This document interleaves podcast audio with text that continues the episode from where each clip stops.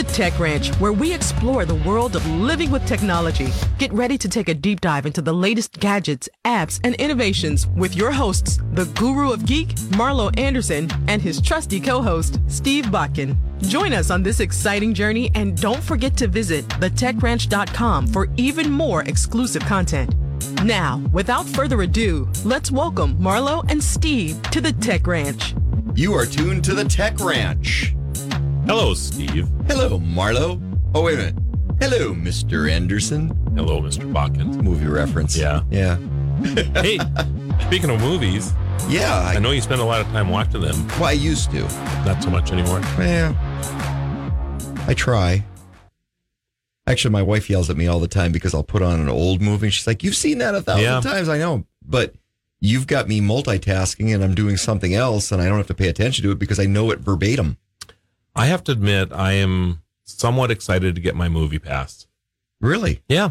So I did sign up, uh, 20 bucks a month for this. And it's like the old movie pass, except it's, it's more expensive And, and, new. uh, and new. Yeah. it works. And it works, I And it guess. works. So they do have, uh, um, I think over 400 theaters across the country right now that are, have partnered with them. So uh, unlike the first time they tried to do this where they didn't talk to anybody and just said, Hey, go use our movie pass. And yeah, we're going the to charge you money and then you're going to the theaters will be happy to see you. And that's not exactly how it happened, but, but yeah, so 20 bucks a month, I get 74 credits.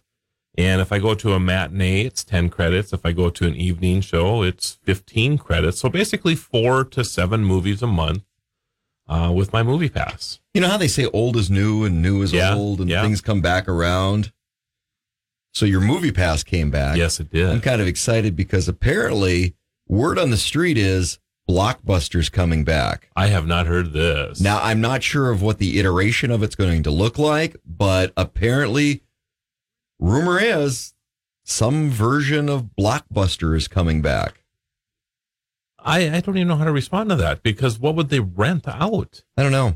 I mean, I could see Blockbuster as a like video on demand service online, right? Where you can get the Like app. a Netflix or yeah, yeah, yeah. yeah, and you can maybe order the movie for a buck ninety nine or something and watch it, kind of like what Prime does or whatever now. But that's the problem is that Prime already does this along with many other services. So I'm not really sure if that would work either. So All I know is I was excited to be able to go and maybe get candy again, cheaper than at the theater, Yes. but more expensive than if I went to the store. yeah, isn't that what the dollar store's about now? Kind of, sort of. You can go there and get the big boxes of movie theater. They do. They have all the movie theater candy. They do for a buck and a quarter or whatever it is now, but it's still a good deal. Yeah, it's a buck and a quarter store, that, not the dollar store Yeah. anymore.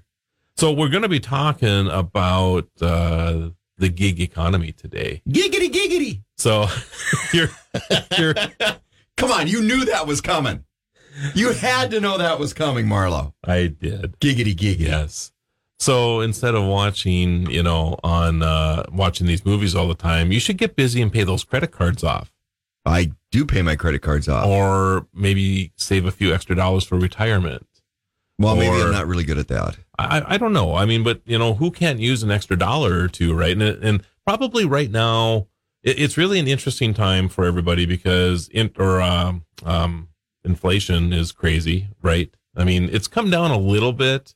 Food prices have started to come back a little bit. Gasoline looks like it's going to be going back up again, though. So Well, and Um, especially with the EPA standards that were supposedly going to be implemented for trying to get rid of traditional fueled yes, vehicles. yes, Uh, and, and that's the push to electric vehicles, right, right. which, Which, we'll dedicate a whole show to sometime in the future. Yes. but not today. not today. Uh, but people tend to need to make maybe a couple extra dollars. And, Always. And, uh, you know, times are a little tough right now, uh, because of inflation and all this good stuff.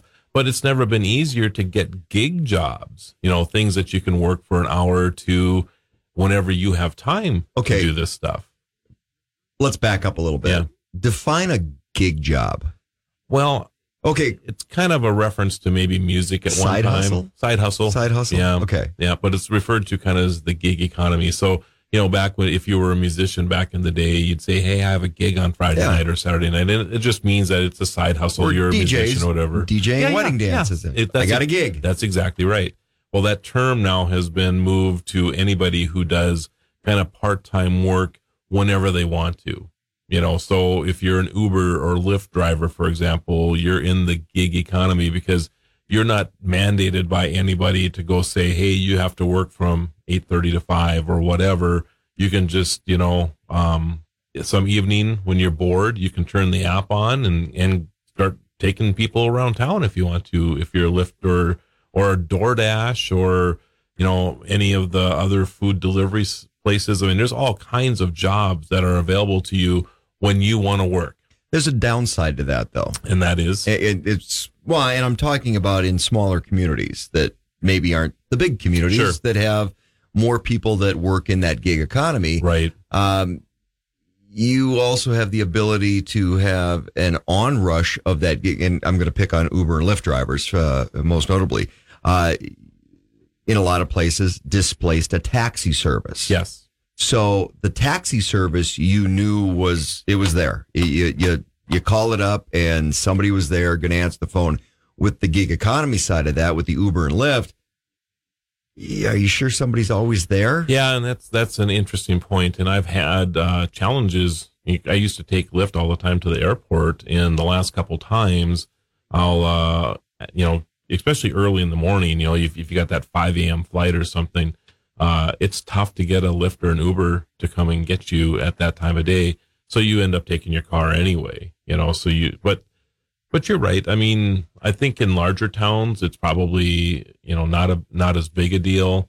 Uh, smaller towns, it's it's tough when you have somebody who like if you are depending on Lyft and or Uber to If that's you your around, sole transport, then it's your challenging. sole Yes, transport yeah. in a smaller community. Yeah. So, yeah. So my then it's question impacted is, the taxi service because of that. yeah. So is, is there a threshold when you're talking about a gig economy? Is, is it population driven? Uh, because if you're in a smaller population area and you don't have as many people working in that space and hey, uh, my kid's got soccer tonight and I'm not going to work. Well, then what? You know, Right. now you've over max capacity and so is there a threshold? There is. Because there, there's a positive side and there's a downside to yeah, and then, you know the other the other you know positive and downside to it is that if you did the math, most people would actually be better off using Lyft and Uber than owning a car oh, absolutely. because you don't have the garage, you don't have the maintenance, the gasoline, the monthly payment, all of this stuff. Insurance. You figure all that up, and you're probably better off to use Lyft and Uber. So there's that trade off too. And in larger cities, you're starting to see more and more people not buy cars because you have the Lyft and Ubers that are out there. But on the other side of that, I'm starting to see, like I was looking yesterday using Turo. Um, I'm going on a trip here this in a couple days, and and uh, I was looking at uh, the where I'm I'm I'm heading over to Vegas, and and there are no cars available. Every service like Hertz or Avis or whatever, zero cars. So then I'm like, all right, I'm going to look at Turo to see what they have available. Which instead of ride share is vehicle share. Right, right. So I can rent my personal vehicle out, which is kind of another gig type of job, right? I mean, you you rent your vehicle out, you make money off of that, you have to clean it up or whatever, but your vehicle is making money for you. But what's interesting is the one I was looking at, these people have like eight cars. So they're buying cars. They're becoming a mini uh Hertz, basically, you know, because they're making money on enough on one. They went and got another vehicle now and another one and another one. And they're using Turo uh to I'm guessing they're probably doing okay with renting eight cars out. So that's probably pretty good income. It's a lot of people saying. that, uh, you know, same space that people that, uh, okay, they buy one and then another and another for VRBOs Right. or That's exactly right. It, uh, you have an opportunity to be your own business person and grow that business if you're putting out a good product and it's, again, That's exactly right. Yeah. and I, I was recently looking at this in a smaller community and people don't have the ability to find a VRBO everywhere Right. or a, an Airbnb everywhere, which that's another conversation on what the difference between those two are. Um, but again, now are you limited by population density, by a population base? So, I think what's happened, like with VRBO and Airbnb, is that um, especially in areas that didn't have hotels, but maybe could be tourist attractions. And I'm thinking, you know, like where you and I live here in North Dakota, a lot of pheasant hunters and things, right? Yeah. So at Fall one economy. at one time, yeah, at one time, uh, you could go into any small town and probably find 10, 15, 20 houses that are available because nobody is really wanting to move into these towns. Everybody's moving to the city, right?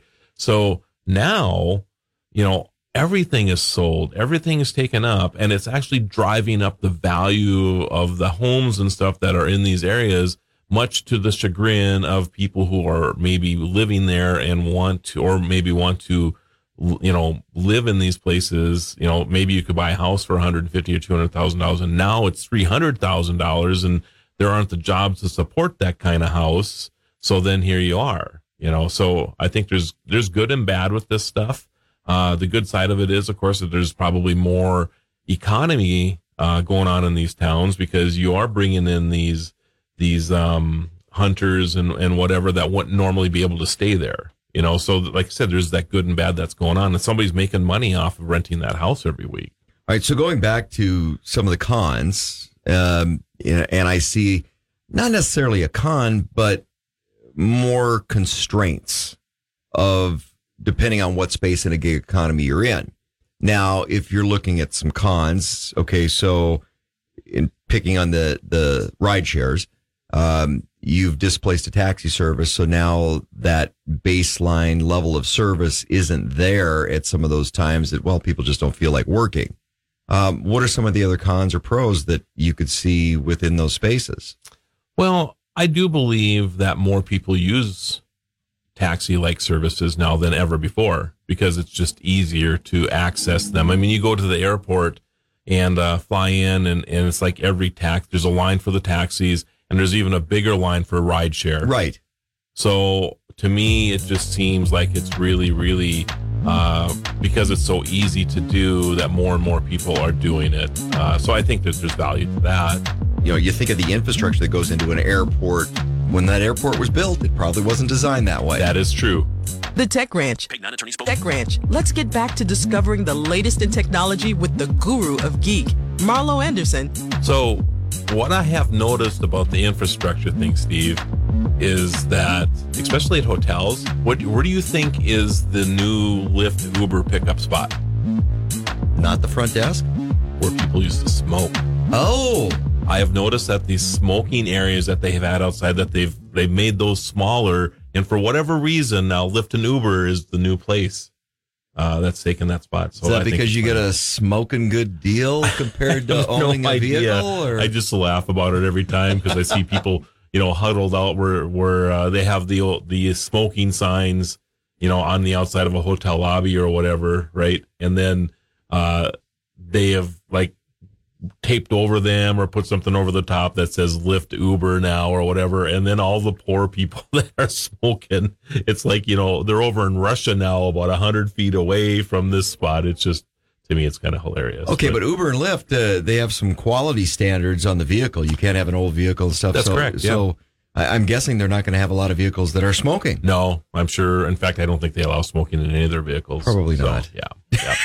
but anyway, uh, so yeah, I mean, I, I think that I know we're getting into the, the, the weeds a little bit with, with gig economy stuff, but, Well, um, and we've just been talking about ride shares. yes, Uh, for the most part, there's a whole lot of other spaces in gig economy. that- there are. And in fact, I have a list of 32, and I know it sounds like a lot, but we won't spend a lot of time in each All right, of these. let me take some notes here. Yeah. Steve's side Steve's hustle- hustles.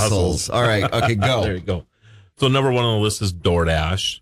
So a lot of companies, you know, especially restaurants um, that maybe don't have delivery service, have have now started to offer or used like to have DoorDash. delivery service and no longer have delivery Right, service right. because you used to call up, you know, whether it's pizza, Chinese food, whatever Yeah. it was, Yep. and they would have a delivery driver. Yeah. And now they they've just They removed don't. it because yeah. Now there's good and bad to it. You know, I know that uh DoorDash, you know, negotiates with the restaurant. So I mean, you and I pay a fee for having that delivery and then they also the the restaurant also pays a fee for that. I don't know if you knew that or not. My wife and I ordered Chinese food uh, the other day, and I'm like, "Hey, just in case there's something different, because we always order the same thing all the time. Uh, and I was going to go pick it up. I'm like, pull up the menu. She pulled up the wrong menu. She pulled up the delivery service menu for Okay. that Chinese restaurant. And the prices were different. Yeah. A lot different. Yeah, yeah, it's it's amazing how much more it is now to have something delivered. But but if you're looking for, but people people pay it all the time. Yeah. you know. So uh, DoorDash part of the new is- normal. I it is. Yeah, yep. So the average person with DoorDash, um, I thought they had a list here for how much they make. Earnings vary depending on your location and demand peak uh, hours. Around lunch and dinner, of course, your per hour rates will be better if you only work when there are plenty of orders coming in. Well, I guess that kind of makes sense. So if you want to make, eh, maybe you get an hour and a half for lunch, you know, for where you're working. Maybe you could, maybe you could pick up an extra 20 or 30 bucks delivering a couple orders over Well, your lunchtime. You know, and in bigger cities, because I know some people that have done that, they're going to go get their lunch anyway. And if they could multitask and because you can go and see where those locations to deliver are, Yep. if they're on the way going back to work, or if they're on the way and people are ordering from the same restaurant or a similar restaurant to proximity wise to where you're picking up your lunch, Yep. why not? You know, I was uh, back in another life. I was uh, the Which kitchen, one? kitchen manager had for a restaurant up in Minot. Back when I was really, really young, and this guy comes in one When was time. that? I know, so many things in my life, right? And uh, anyway, he uh, he comes in, and I knew him. He he was, uh, in fact, he sold me my car. He's he was a car salesperson down at a lot just around the corner, and he goes, um, I would like to work just over the lunch hour for you here. And I'm like, well, that would that would be great. What do you want to do? I just want to do dishes. You know, this is this is somebody who puts on a suit and tie every day, and he come in. He just wanted a little side hustle, and he was the best person ever. He came in there. He had an hour and a half. That guy cranked through the lunch hour like you wouldn't believe. I was so happy to have that guy. So these, so people, I'm just thinking on the employer side too, love these side hustle type of things. So you never know. You can find, you know, there might be a restaurant around the area that you can work for an hour to make an extra buck or two as well. But not his full time day job. That's right. And so you're not that- having to pay the benefits that go along with that. and, and not aspiring to do anything more than make it's a side hustle to make a couple extra bucks to take the family on vacation or whatever it is that he wanted to do with that money, right? It's kind of like I used to have a change jar for that, but Yes. nobody uses change Yeah. anymore. Well, I told you a system for that. You need a side so. hustle. I you Yeah, did, and I'm yeah. using it by the Acorns. way. Oh, are ya? yes, I am using acorns. Acorns is fantastic. You'll love acorns. It's amazing how fast it adds up, are you are you have you already banked a few coins? Yeah. Yeah. Interesting. and it actually adds up faster than my change jar did. I'm uh, So thank you, Marlo. Oh, you're very welcome. Very welcome. Well, I told you. I mean, I have I have like twenty three thousand dollars in my change jar now. Yeah. that nobody can steal. By the way, digital change yeah, jar. Yeah, it's crazy how much it's added up. Um, Uber Eats is number two on the list, so very much like like DoorDash. Uh, you can go in and, and do the same type of thing. Uh, number three is Uber itself, and uh, um, Uber drivers again the the rate that you can make varies quite a bit depending on when you are driving um, after bar hours for one example probably the highest time uh, you know around here uh, where you and I live I would because we have a small airport I would imagine the times around when the airplanes are landing uh, or taking off are probably peak times. Uh, but if you live in Vegas you know every hour is probably peak time there Well, you know, so- and that was actually an issue because I was mayor of one of these small towns that we uh, lived in, and uh, I would get phone calls at least once a month from somebody who was a little upset that there wasn't a taxi service. They couldn't get a lift. They couldn't get an Right. Uber. And it was at a 1030 or 11 o'clock at night flight. yes Nobody was working at Right, that point. That, right. That's why I brought up the, the downside. It is of- a little bit of a challenge for that, yeah. And then of course the taxi service because they don't have the kind of business they used to, probably isn't running all the time now either, yeah, right? or just went out of business. yeah, yeah, exactly. Uh, number four on the list is Grubhub, and they actually have a list. Uh, they're showing that they uh, the average person makes fourteen bucks an hour with Grubhub.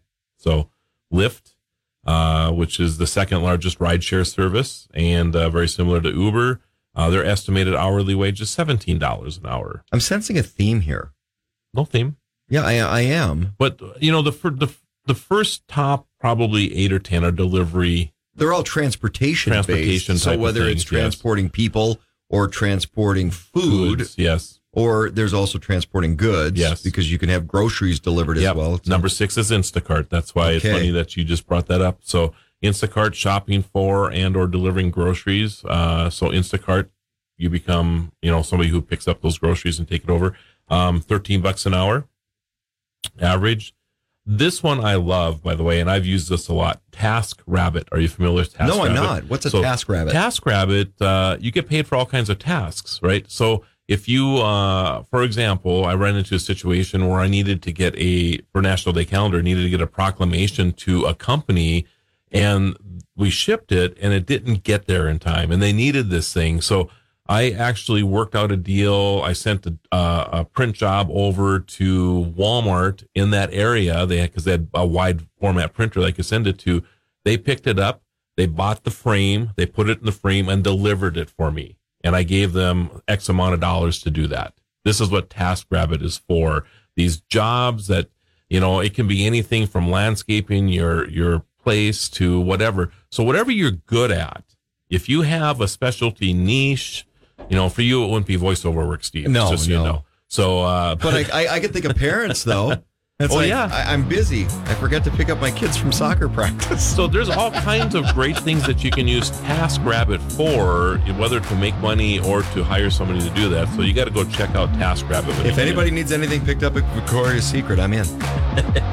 The Tech Ranch. Super Talk. Back. Don't miss a minute of the Tech Ranch as we explore the cutting edge of tech with Marlo and Steve. For more exclusive content, visit thetechranch.com. it. So TaskRabbit. So I, I just pulled up the website because we, you know, we've been talking a lot about the transportation part of things, right, for gig economy. Uh, TaskRabbit is really, really kind of cool. And of course, I just got to pop up over the top of everything here. Uh, but if you are really good at assembling furniture, you know, like like you went and bought something at IKEA, right? And you don't want to deal with it, or you went to Sam's Club and bought a desk or whatever. There are people that are listed in here. I love IKEA, but it is the bane of my existence. Yes. Furniture assembly, average project fifty-two to one hundred and twenty-four dollars. That's what she'll make. Really? Yeah. Mount a TV, art, or shelves, average product fifty-seven to one hundred and seventeen dollars. So if you're good at like mount- Handyman services. yeah. If you're good at mounting a television, if you you know, if you've had some experience putting those mounts up or whatever that confuse most people, but I've watched one person that uh, knew what he was doing and in 10 minutes had this TV up. I'm like, holy cow. That was just amazing. Now I follow directions well, but Yep. I'm very visual, so I don't read the directions all the time. I will look at the picture. Picture doesn't always match what the product is. Right, right. Home cleaning, so the average project, and these are just averages across the United States. Uh, a home cleaning gig, seventy-two to one hundred and fifty-three dollars. So you could you could sign up for TaskRabbit, put in there that you will clean homes, and people will will send you their jobs, and you'll get paid to do these things. But Yeah, I don't not. dust though. Well, then you're going to get forty-two dollars, I guess. Okay, So- just as long as there's no dusting involved, I'm fine. if you're if you have plumbing experience, minor plumbing repairs, fifty-seven to one hundred and twenty-two bucks. Electrical help, sixty-two to one hundred and thirty-two. Uh, heavy lifting, uh, forty-six to one hundred and three dollars. Yard work and gardening, fifty-two to one hundred and thirty-four bucks. I mean, Is that cheaper than the Yarbo? it's not cheaper than the Okay. Yarbo. Yes. And then they have some examples in here. Featured taskers. So Jeffrey C. Help Moving made $53 an hour. House repairs. bucks. Yeah, furniture assembly. The same guy makes 47 bucks an hour for that. John K makes 75 bucks an hour by move helping people move. Okay, I mean- bottom line where this comes back to me from an economy perspective, Yep. and, and people will pay for good service. Yes, that's exactly right. These are all service tasks. Yes. I don't have time or I don't have the volition or I don't have the tools, which my wife yells at me all the time because I have tools for everything. Right. Uh, but whatever the case is, does it make more sense for you to hire Yeah. a task rabbit Yeah. or does it make more sense to go out and buy the $200 wrench set so that you Exactly. can assemble this and Sometimes this is actually cheaper Right. to do, right? well, like the discussion we had about vehicles and, and auto shares rather than lift shares Yes. that, okay, does it make a lot of sense to be paying for something that you use very infrequently, but you're paying insurance and fuel and maintenance and all the rest that goes along with it? And and and just in case you think that John Kay, who's making seventy five dollars helping people move, he's had nineteen hundred and fifty three completed tasks. So they track the tasks. It's not like he's only had two tasks and made 150 bucks a task working two hours. This guy is basically that's incredible. So when how many was that it. again? 1953. So say on average hundred dollars a task. Yeah, so that that's 190 thousand dollars. Yeah. yeah, not bad Not bad. for a side hustle. Juan, uh, his featured skills are writing and editing. He makes 41 bucks an hour on average for doing that. Research, 49 bucks an hour, and then home repairs. Kind of this weird mix of things, but he must be good at doing that too. He makes 65 bucks an hour doing home repairs. Has had 577 tasks. That's good money.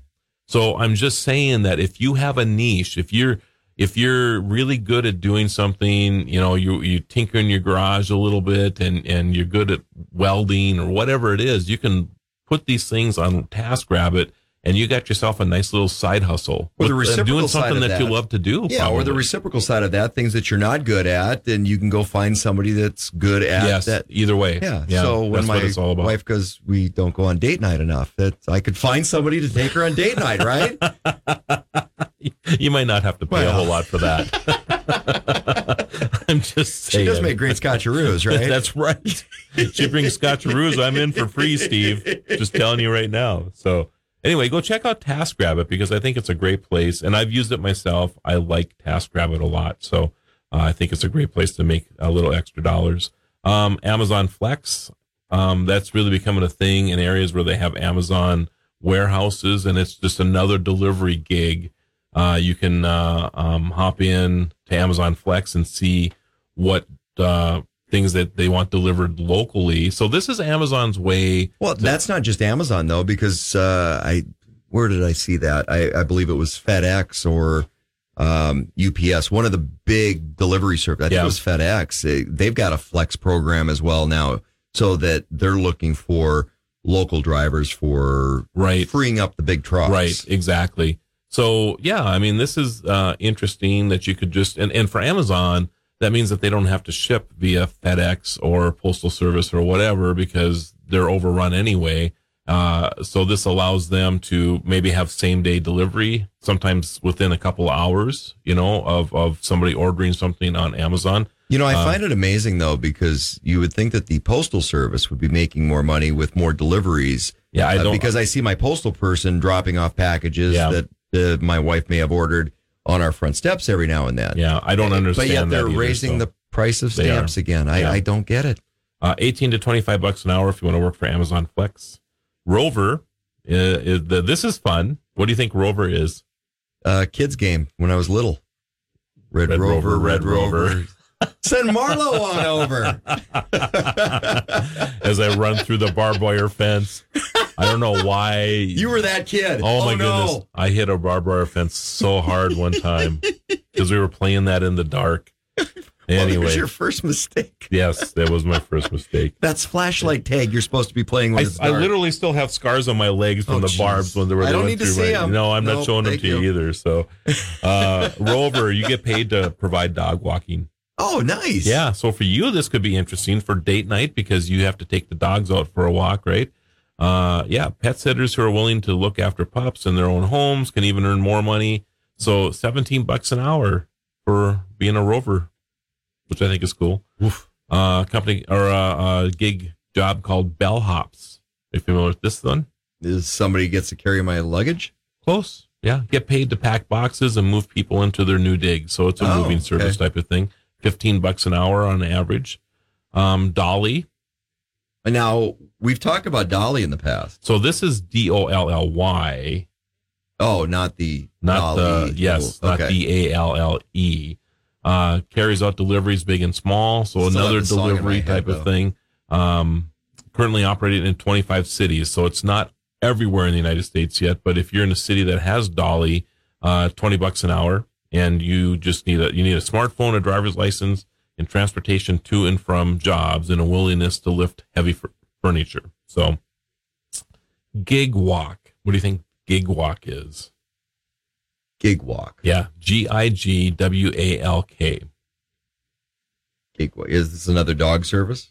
You would think so, right? I would think so. Work for GigWalk usually involves gathering data for companies about Ah. their products and stores. For example, you might be checking what's on the shelves at a particular shop and whether it's correctly priced and labeled. I think we call that secret shopper. Yeah, it's kind of that way. Um, they don't pay a ton. It's eight bucks an hour, but generally the gig is like, you know, if you're going to and from your regular job, uh, and it might be on your way. So then you just run in real quick and see if the armor all is, is priced properly. I don't know why I thought of that all of a sudden, but, uh, I guess I have to clean my car. I- apparently it's, it's- dirty. so dirty. Subliminal. now. it's Oh, my car is goodness. dirty. Have you noticed how bad the snow is? Yeah. What I- snow's left? Oh my goodness, it's like it's not even white anymore. Oh no, it's, It's all just layer and layer after dirt. and I used to like eat snow. Ew. Only So when it's falling down. I can't get over how I don't know why I'm on that track all of a sudden. I just Well, yeah, noticed but this morning on you- the way here that oh my goodness. You got to remember, I grew up in the eastern part of the state of North Right. Dakota, and it's windy there, Yeah. and it's flat, and Yeah. there's really fine dirt. So instead of snow or dirt, we had snert. Yeah. So when the spring melts, you Yes. get all this black Yes. dirt all over town. You know what's and and yes, by the way, for those who are listening away from where we live, yes, we still have snow on the ground.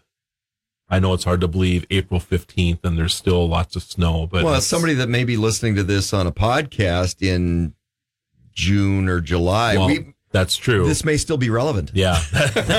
we still may have snow on the ground.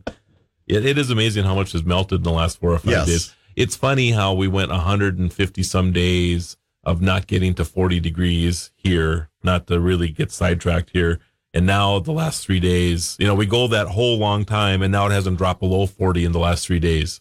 I had What- this. it's like a uh, light switch just got flipped over and spring is here. you I had this formation in front of a, a door that we were not using because it was a construction door at the time, and now I can get back to construction now that the and I will call it this because this is what it was was a glacier in front of this door. And the reason it was a glacier was because I could see the several layers of compressed snow and ice that form a glacier. Yes. And it was right. two and a half feet thick of ice in front of this door, and then you've got the snow on top of that. But there was definite glaciation going on in front of my door at my house. On to, on to the gig economy again. Okay, you don't like geology? I do like geology. Okay, just Love checking. geology. So the next one is Shipt. S H I P T. See, now that sounds like a geology term. Yes, that's why I'm bringing it up. Yeah. so shop from and deliver groceries, home products, and electronics for a company owned by Target. So 12 bucks an hour. So You if know? you're in the shower, you run out of shampoo, quick make a call. Somebody can get some shampoo That's over right. to you. That's right. Task Easy. Uh, freelancers offer lawn mowing, gardening, and landscaping services. So if you like that type of work, there's another one called Task Easy. Uh, average estimated hourly wage is 14 bucks an hour. And if you don't like that type of work, get a Yarbo. Get a Yarbo, which one of these days One of these days, you're going to hear an ad on this show for Yarbo. I, I'm just It's enthralled with Yarbo. That's my goal. Yes. Oh, I was going to bring that mower in today you too. were going to ride it in. well, there's still snow on the ground, so Okay, maybe maybe it'll be next and week a now. couple big potholes on the way to the studio, so that Yes. might have been a yeah. You're right. Okay. You're you're Next- a mechanic. next week. So this is an interesting gig. You're a mechanic providing car repairs and maintenance carried out at customers' homes. Oh, it's kind of like that show All Girls Garage, where they go to different. I'm not familiar with that at all. Yeah, there's that- there's a that's what they couple shows like Okay, that where okay. they'll go and restore somebody's vehicle in their garage. I'm guessing they do an amazing job, and yeah, Yeah, it they- is. The car doesn't even look like it used No, to. right? they Yeah. pull up with this big Yeah. van with every tool imaginable. Right, right. And it's like, whoa, that's way better than my garage. So, Yep. but again, going back to the hey, if somebody's got the tools and the Yeah. proclivity to go and do house calls on a vehicle, I mean, I'm not going to buy a brake puller to do my brakes once every Right. six to eight years. So yeah, forty bucks an hour is what the average uh, hourly wage is with YourMechanic. So if you're good at that type of thing, you know you can uh, use the app and and make some extra money doing that. So Um, education first. What do you think that is? Uh, tutoring service. Very good. It's an online portal through which English language tutors around the world teach pupils. Uh, 20 bucks an hour. You must have at least a bachelor's degree for this. You also need some type of teaching experience, although it doesn't have to be formal classroom teaching. So if you, if you've coached or at Sunday school or something like that. So, um, and that it's done via video. So you're not going to a person's home. So you can be, uh, you know, basically Halfway helping the students world. around the world. Yeah. That's what's cool about this. So, uh, you can show up and, you know, have a, So you could have ESL anywhere. yeah, exactly. I like that. Yeah. It's good. So I, I teach my dogs to to obedience and sit and so if, does that qualify? Of course. Okay, perfect. Yeah. I'm good. Yeah. Marlo, roll over. he almost did. I, I, I swear he almost did. Still better than the chair dancing. I, I, I thought about it until the chair moved for just a second. I'm like, I, I was going to actually spin around the chair, but I figured that the cords and the microphones might not be too happy with me. oh, welcome to Pavlov's Marlo. yes. This is not good, actually, that I Uh, listen yeah. to you just, just See? you know, on blinded faith here, I guess. That's okay. Uh, Hello Tech. So, what do you think Hello Tech is? Uh, Marlo when he gets up in the morning? And by the way, we're going to have a list of all these at the techranch.com. Okay, so people who are, you know, if you're trying to jot this down in the car or something. So, uh, yeah, Hello Tech uh, contractors provide outsourced tech support to people at their homes and businesses. So I'll be able to turn my printer on. Something like that, yeah. The Tech Ranch. Super Talk. With us on the Tech Ranch. Let's rejoin Marlo and Steve as they guide us through the fascinating world of technology. So I could see where somebody like me would love to do Hello Tech. I'm just saying, 50 bucks an hour to tell people or show people how to run their, their printers. So it's not actually what you say first thing in the morning when you get up. And that is Hello, Tech. it's usually hello Google. Good morning. Good morning, Hello, Google. Tech. And Google will respond and say, the high today is 42 degrees and blah, blah, blah. Um, yeah. So this is, if you're kind of techie, Hello Tech would actually be a great gig job. I'm just saying. And the average estimated hourly wage is 50 bucks. So I would um, pay fifty dollars to have my Wi-Fi printer connected to my computer that I can't get it to work. See, Just plug the cord in. Isn't that funny how, and I know you're a little techie, how sometimes it just takes somebody else to look at it to figure it out. I don't know what it is about that Sometimes It takes a different perspective. Yep. is what it does sometimes. But, yep. So you're right. I mean, we all have jobs like that around the house, and and uh, I think that would be kind of cool to have that. So check out Hello Tech, both if you need somebody to help you, and if you're techie yourself and are look, looking for a little side hustle. Hello Tech can probably make you a few hundred bucks a week. And that's just something somebody does online. Well, Hello Tech is actually, um, you would probably go to their place to do the, most of their work.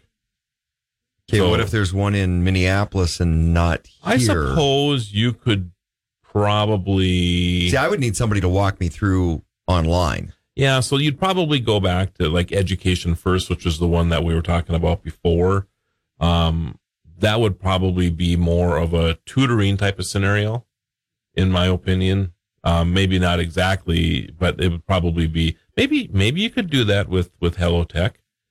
Um, but I think most of the time, Hello Tech, you're going to be showing up to somebody's house or business to do the work for them. Um, 99 Designs. Are you familiar with 99 Designs? I've heard of that, but I'm not familiar with it. I've used this many times. And uh, what you do is if you need a design for like a company logo or something like that, you put in what you're looking for, and then people will actually create a design for you and send it to you along with the price that, that they will charge you for it. And then you get to look at, you know, 99 designs or, or it might only be eight or 10 or whatever, but that's the whole point is that you then get to look at the at the designs that people put together and then you pay according to you know the competition that's come up along with the the, the greatness of the design that you get. So my question on that is, is is that still going to be a thing six months from now when you've got a an AI program that could do that same thing as well? That's a good question. And my guess is that the answer to that is yes, because a lot of people, you know, when you're thinking about a design for your company, uh, you sometimes have to get away from yourself a little bit to be thinking about it, you know. So I think you have to have that input from other people. And that those other people might actually be using AI to create those designs for you because they know how to prompt ChatGPT or or whatever it is that they're doing. So, so yes, I, I it might actually drive the price down a little bit because maybe you can get it done quicker, you know. But, But I, they won't have to deal with the angry AI that says this is the logo you're going to have and you're going to use it. That's right. Whether you like it or not. so, but 99 Designs is kind of cool, and I've used it before. Upwork is another one that's really similar to TaskRabbit, I've heard of Upwork. but Upwork is probably a little more professional. You know, so Upwork is a marketplace of all kinds of independent work that can be carried out over the internet. This includes writing, design, IT, marketing, translation, legal, admin, and more. But these are people who are generally in the business. You know, so I've hired people with Upwork before for shorter gig type of things like designing uh, an app and things like that. But they're in the app business. This is what they do. Right. you know? It's a skilled labor right. set. It's exactly right. So, and So you're not going to hire a designer, but you need one for a, a little period of time. Right. Not on. Uh, don't need somebody full time Right. forever. Yeah. But but it's also not in. It's it's kind of a little. You're falling between the cracks because it's not somebody that you need for um, a long term employment, but it's more than a project. So right. you know that's where that would fit into yes, space. yes. But for the gig worker, this might work out really well because you know maybe you have two or three hours a day that you can put to a project. You're already in app development or or know about React, uh, a programming language or whatever that you can build an app out. And this company might you know might need it done in a month. And you can dedicate two to three hours a day and get it done for them in a month and get X amount of dollars for doing it. So it's a great side hustle. It really is if you're into that, you know, that type of work. So, um, next up on the list is Fiverr. Are you familiar with Fiverr? Oh, Fiverr. I thought you said F I- fiber. I'm like, not that's part of a good diet. Yeah, yeah. Every day, have your Fiverr. Yes. Have some oatmeal.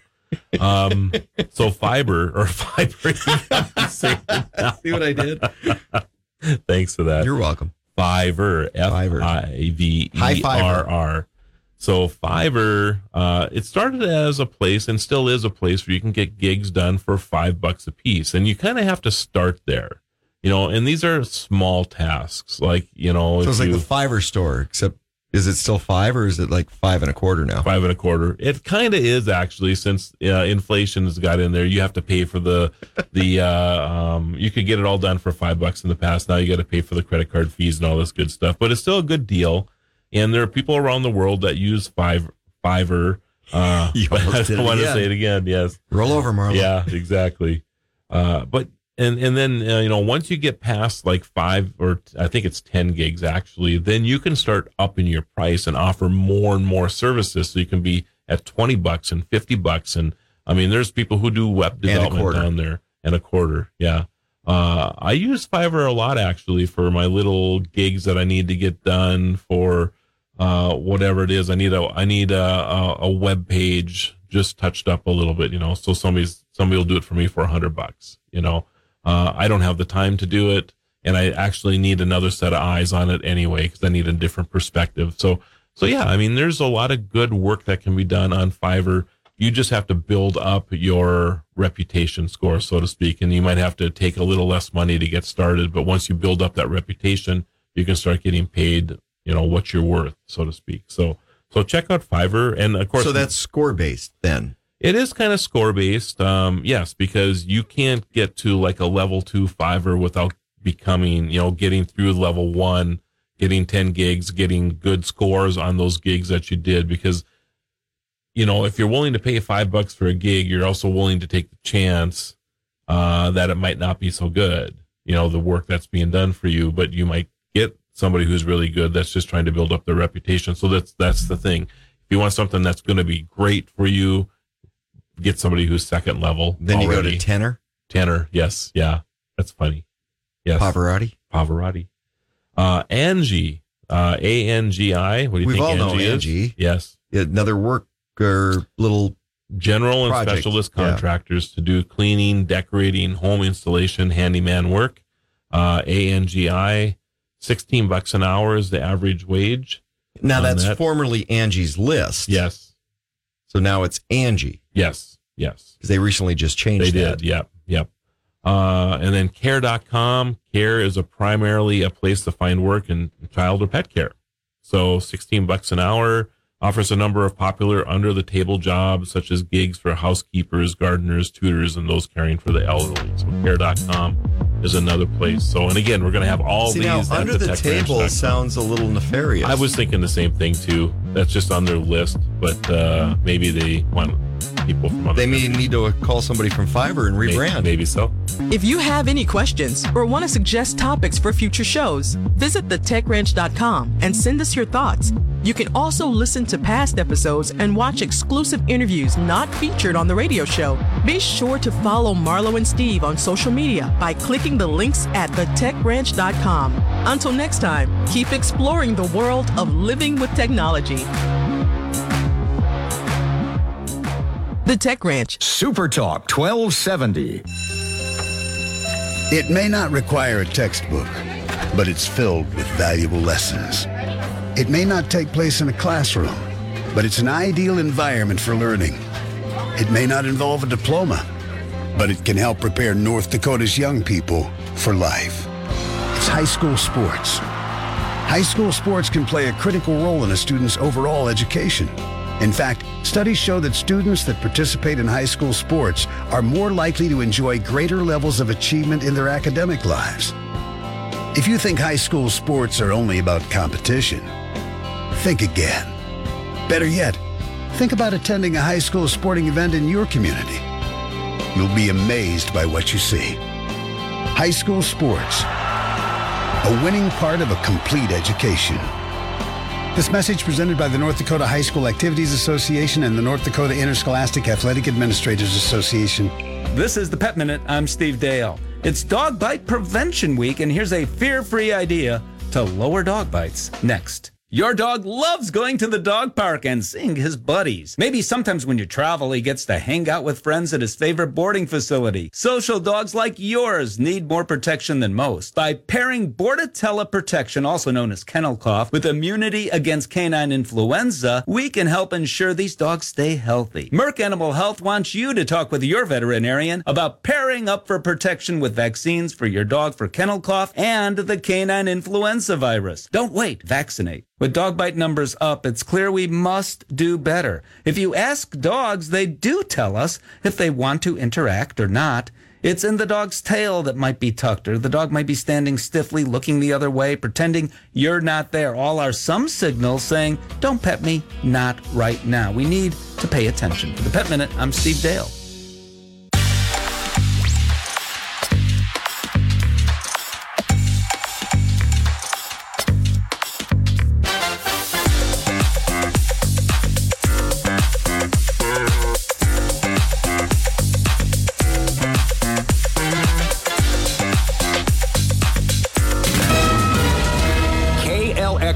KLXX AM, Mandan, Bismarck, a Townsquare Media station, broadcasting from the View Community Credit Union Studio.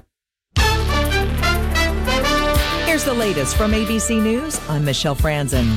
A rally in Washington, D.C. today, organized by Planned Parenthood outside the Supreme Court over proposed restrictions on access to the abortion drug mifepristone. Counter protesters also there who oppose abortion.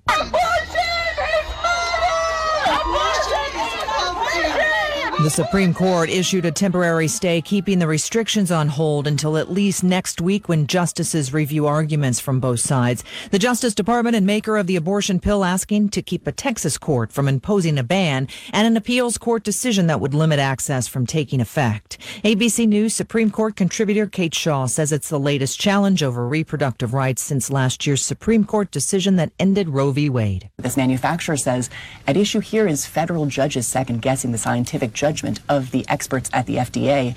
And if that were allowed to stand, it would sow chaos, again, as to this drug, but also more broadly. The Pentagon still investigating the fallout from the leaked classified documents online, allegedly through a social media chat room. Air National Guardsman Jack Teixeira charged yesterday in Boston federal court. ABC's Rena Roy has more on the investigation. Right now, the big question is why? Was it ego? Was it something more sinister? Well, so far, investigators have not been able to answer that as concerns around security also grow. In central Texas today, a remembrance ceremony nearly a decade after a deadly fertilizer plant explosion in the small town of West. Officials read the names of 15 people, including 12 first responders. First Baptist Church Pastor John Crowder says he sees a community rebuilding. I can finally see what I only hoped for on that day. I see our new homes, our new schools, our new infrastructure, our new nursing home, and the explosion was heard 45 miles away. This is ABC. Super Talk 1270, Bismarck area weather. With your forecast, I'm Corey Hartman. For today, mostly cloudy, breezy, a high near 44. Tonight, mostly clear, low around 26. On your Sunday, sunshine, a high near 50 degrees. Breezy on your Monday, sunny with a high near 52. For Tuesday, partly sunny, breezy, and a high of 57. If you're behind on tax payments, call Tax Solutions now for help. 800 281 8193. Right now, 40 degrees. Bismarck Mandan has a new talk show. It's Talk of the Town with Steve Bakken on Super Talk 1270. Join Steve weekday mornings between 9 and 11 for interesting local talk and special guests, plus your phone calls. Talk of the Town with Steve Bakken on Super Talk 1270 and the free Super Talk 1270 mobile app. Talk of the Town thanks our sponsors Big Boy, Trademark Realty, Silver Ranch, Mandan Sporting Goods, and Peak Automotive and Service. Talk of the Town with Steve Bakken. Weekday mornings starting at 9 on Super Talk 1270 and the free Super Talk 1270 mobile app. Portions of the following program are pre recorded.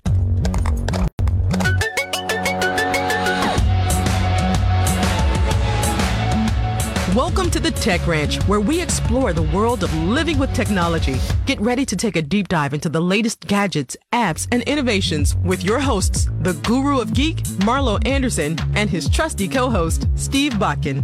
Join us on this exciting journey and don't forget to visit thetechranch.com for even more exclusive content.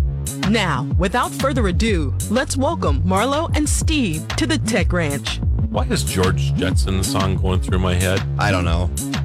Were you singing it earlier? A little bit. Oh, kind of humming. so you're singing George Jetson, Jetson now, and I'm thinking about my lawnmower. Are you yeah. the one you didn't ride in? The one I didn't. The yeah. studio. This that would be tough to ride in with. Actually, it's it's a robotic lawnmower that's about the size of a you know robotic uh, vacuum cleaner. But so. if you had a robotic dog to ride on top of the robotic lawnmower or which, a robotic cat. Which they make, by the way. They now. do. Yeah. They do. It's got really sad eyes. Or cute eyes. Well, I think they're sad. Yeah. Yeah. Anyway, what's, what's, uh, Jetson, George, or Astro? Astro. Yeah, we talked about him last week. Yeah. We talked about Astro last week. So I could see Astro, although Astro doesn't need help riding on something, but maybe he would need to take a break as the house robot. Right. To uh, just ride around on the on the vacuum cleaner for a while or something. You know where the eyes are sad? What? They Why? were spayed or neutered. oh my goodness. That'll be a thing in the future. It'll be a thing it? in the yeah, future. Yeah. Make sure your AI is spayed or neutered. Yeah, I can see it already. All right, number 23 on the gig list. And again, these these jobs, these gig jobs will be at the techranch.com. So make sure you get over there. Uh, the next one's called Soothe, S O O T H E. See, now I have soothing songs running through my head because Like Meet George Jetson? That's not soothing. What is a soothing you know, song like to ocean you? sounds and, Yeah. and things like that. Yeah, birds like seagulls in the air. Yeah. Yeah. Flying rats. Thank Yeah. you. That you just took that. you totally that, ruined my it. I- soothe. well, well, I was hoping for that. So Thank gig, you. gig work for massage therapists. oh, okay. Soothe. Well, see, that's what I was thinking because Yeah. the music that you hear and you go get That's a massage. right. There you go. You were right on target there, It's- actually. Ocean sounds yeah. and yeah. deep tissue, sports, and couples massages. So, um, you go to your client's residence and provide them with the massage they want, 60 to 65 bucks an hour. So not a bad gig. Traveling table will Probably. Yeah. Yeah. Yeah. You'll need your own massage table, sheets, oils, and suitable music. Look at See, you. there you go. Look I was you. uh, spot on with the music. Oh, I like this next one. It's called Guru. Because I am Guru of geek. the guru of geek. That's right. Another gig economy platform aimed at freelance professionals. So if you're a guru in whatever you do, uh, writing to marketing to legal advice, uh, allows you to work for people all around the world without moving from your desk. So there you go. See, now we have to change your name though.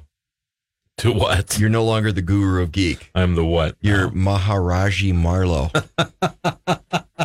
Just so there's no confusion. I am going to stick with the guru. All right, fine. We'll let you st- Maharaji, huh? Maharaji Marlo. oh my goodness. Just there- not to confuse anybody. There is a certain ring to that. It though, does. It sings Yeah. to me. Yeah. Soothing. Yeah. Soothing song. Yeah. I'm going to think of something for, for you now. for whatever reason, I have Bistro Bakken in my head. I can't What are you, get- hungry? I am hungry. All right. Yeah. Uh, next one on the list is Thumbtack. Uh, connects professionals to gig economy customers in their specific area. Examples of some services include home improvement, wellness, pet care, photography, and transcription. So it's another kind of, um, you know, specialty. You know, if you're good in a niche or something, you have, you know, if you're good at something, obviously you have something to offer people and you're really great for the gig economy. Well, and you have an opportunity to capitalize on it Yes, now. exactly. Although with Thumbtack, I think of Clippy. Yeah. You know, yeah, exactly. office supplies. Yeah, yeah. So I think that, uh, but you're right. I mean, I think if you if you have, unlike any other time in our history, if you have a skill set that you you know even in your regular job, but if you love what you do, if you're if you're a plumber working for a company and you love what you do, you probably have always been in demand a little bit anyway, because Steve or I, myself would call you and say, "Hey, I got a, a plumbing job. Can you come and do it on Yeah, the side? can you type thing." moonlight? Right, right, exactly. This actually kind of legitimizes the moonlighting that a lot of these professionals have been doing for years, and probably expanding their marketplace a little bit. Still going to probably moonlight a little bit, but yeah. Um, you remember that TV show? Moonlight, yeah, Moon- Moonlighting? yeah. With that was uh, Bruce, Bruce Willis, Willis and yeah. Cybill Shepherd. Yeah, yeah, Okay, just throwing it out there. yeah, yeah. Bruce is not doing well, by the way. No, so which no, is very bad. sad. Um, hopefully, hopefully that. Uh, um, what is it that he has again? Um, it's like a type of Alzheimer's. yeah, it is. Parkinson's something or other, but, but they knew it was coming because uh, was it Netflix? He cranked out like oh my seven goodness! It was shows. I was stunned by that. And I- seven movies in a actu- year. It actually got me thinking about: Is he not well? Yeah, Because I'm like, every time I turned on Netflix, there's another Bruce Willis movie. they had all these projects in the So- queue that were partially finished, and they had to complete them because of his health. Unbelievable. Yeah. Um, freelancer, just like it sounds, like Upwork and Fiverr, freelancer provides virtual workers in all professions with access to a global client base. However, like Guru, there aren't always a huge number of jobs on the site. So, uh, it sounds like Guru is, is leading that space, but you know, you can, why not list on both? If you, if you're looking for type of gigs. Well, it's like a lot of people that drive for Uber or, or Lyft, and then they figured out, oh, I make more money if I do both. Yes. So on top of like gigs that you can do, right? There's also the rental gig economy. So rental. so we've gone economy. through a lot of the service type of things you can do, the transportation type of things, but now there, there's also a rental gig economy. So I can rent somebody to take my wife out for date night. You're just really on this, aren't you? Well, But if you're paying in Scotcheroos, I'm there. yeah, I mean, it occupies a lot of time. I'm So- just saying. Yes. Um, so the first one in the rental gig economy is Neighbor. Uh, you're not hosting people, but other people's stuff. The app allows you to rent out your unused space. Yeah, stop laughing. I think it's funny too, including basements, garages, parking spots, and backyard sheds. I have So this extra stall in my garage, so That's what this is. Oh, you need to park your boat somewhere. Yes. Okay. That's exactly what this is. You know, so, you know, instead of your neighbor coming over and saying, Hey, can I borrow your garage for the whole winter? And you're like, because I've had this happen to me before. you Really? know? And uh, you're like, well, you know, I store my other stuff in that garage stall, you know. But if somebody was paying me for See, it, that's why my wife, she doesn't get this. I have so much stuff in the garage that I couldn't do that. So I don't have to worry about a neighbor going, Hey, can I store something in your garage? right. See, she doesn't understand the simplicity of my mind. But it's it, but it's not just so it's basements. So you could rent out your basement, your garage, your parking spot. So maybe you have a couple parking spots like at your office Well, I building can see or that something. in like a big city. Yeah. So big cities parking's a premium. Yeah. In a lot of places. So instead of you having to, and, and a lot of times this is the challenge. You know the person that you're dealing with, right? So you're like, oh, Steve, yeah, just go ahead and use it. And, and you really want to actually charge that person for it, but because you know the person, neighbor. We share or, a fence. or instead of, you know, instead of getting the hundred dollars a month you should be getting for the spot, you're doing it for 25 bucks because you know the person, right? So it's not a great scenario. If, if, if you Oh. have the app, then you can just, I could just tell Steve, hey, Steve, yeah, absolutely. You can I go on the came up with neighbor. a and- brilliant idea. What'd you come up with? So my wife, who wants me to get rid of all this stuff, Yes. because I've got a tool to fix anything, Yes. which she doesn't appreciate when I can fix almost anything. I could store that stuff at my neighbor's, and then she doesn't know I have it, and I can't get in trouble for having too much stuff. She can't go. call me a hoarder anymore. I don't think she calls you a hoarder Well, now, does she? Sometimes. Okay. Anyway, I think It's the date night thing. neighbor is kind of a cool thing. So if you have extra space somewhere, you know, you can use neighbor to actually. Now, are we talking just stuff stuff, or are we talking, say, a room? You've got a room to rent Pretty out, or is that something different? Pretty much, that's something different. Okay. Yeah, and we'll be getting to that like right now because Awesome. next is Airbnb. What a segue. Yes, what a segue. So Airbnb lets you rent space in your home to guests, which are usually tourists visiting the area, but it doesn't have to be. Uh, matches you with potential renters, lets you interview them and set the rules for their stay. And usually Airbnb is a room or something within the house, and usually like the downstairs. I mean, so you you've set it up in such a way that you have a downstairs or maybe an outbuilding or something that they have maybe private access to doesn't interrupt your daily life, but yet you have this space that you can rent out. So does that mean you get to kick out your 40 year old son living in your basement so that you can rent that space out? Or does that mean you can just rent to your 40 year old kid living in your basement? I think either way, you Either could, one works? You could just say to your 40 year old son that, hey, uh, this is now an Airbnb. If Yeah. you want to stay here, you can certainly rent it. You know, if you don't want to, then somebody else will. So, uh, hosting an Airbnb takes less time than many other jobs, but it's hard to estimate the hourly wage. That said, there are there have been studies on how much Airbnbs make, and nearly half of hosts earn five hundred dollars or more a month. now, my question is what's the difference between an Airbnb and a VRBO? So I'm betting that the very next one on the list is going to be VRBO. No, next one is Turo. Okay, so we'll skip down to VRBO because it's a good question. Similar to Airbnb, but with a narrower focus, VRBO or Verbo, I believe is how they say it, is a place where you can rent out your property as a vacation home. So when you're renting a Verbo, you basically get the whole home. There's not usually somebody that's living in the same location. And usually a destination space. So either at a beach or a lake but not always. I mean, the mountains. I've I've rented Verbos in Vegas. so is the difference like between a, what, but that's a, Vegas is a destination yeah, but place. but, but not for me Well, yeah, you because work, I work there. there. So right, so so when I go there, I mean, I, I understand what you're saying, but but you know, if I if I don't want to be in a hotel room for the weekend or whatever, maybe I just want a house to do some work in or have a, a swimming pool. I or thought you got comped with the high rollers though. I do, but I do Well- get uh I it's not a high roller situation for me though. So just so you know, That's how it I used to work. comped because I I'm The there a lot. Pack. Yeah. Yeah, you know. I, I see you kind of a rat pack kind of guy. Yeah, I'm I'm I'm a celebrity in my own mind. So, So, the question is then, that. i- is it is it more comparable to Uber versus Lyft, and it just depending on what you call no, it? or- I think I think there are some homes that you can get with a Airbnb, Airbnb, but you won't find a Verbo that's a basement of a house. Gotcha. It Verbo is strictly a full residence, whether it's an apartment or a condo or whatever, but it is a full residence. So that's the difference. So a rectangle is a square, but a square isn't a rectangle. That's correct. That's correct. The Tech Ranch. Pig not attorney spokesperson. Victims justice. With us on the Tech Ranch. Let's rejoin Marlo and Steve as they guide us through the fascinating world of technology. And again, if you want all of these gig economy giggity giggity lists, you just go to thetechranch.com. Can't help us. That would be think the techranch.com. All one word with the first word the the techranch.com.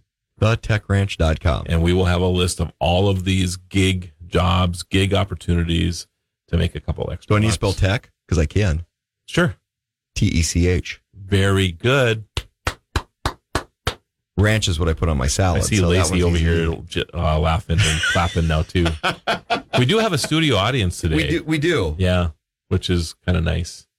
We're Some on our. we should- we're probably on our better Producer. behavior because we have somebody else. Oh, if you knew half the things going through my head that I'm not saying because we've got a guest in the studio. Yeah.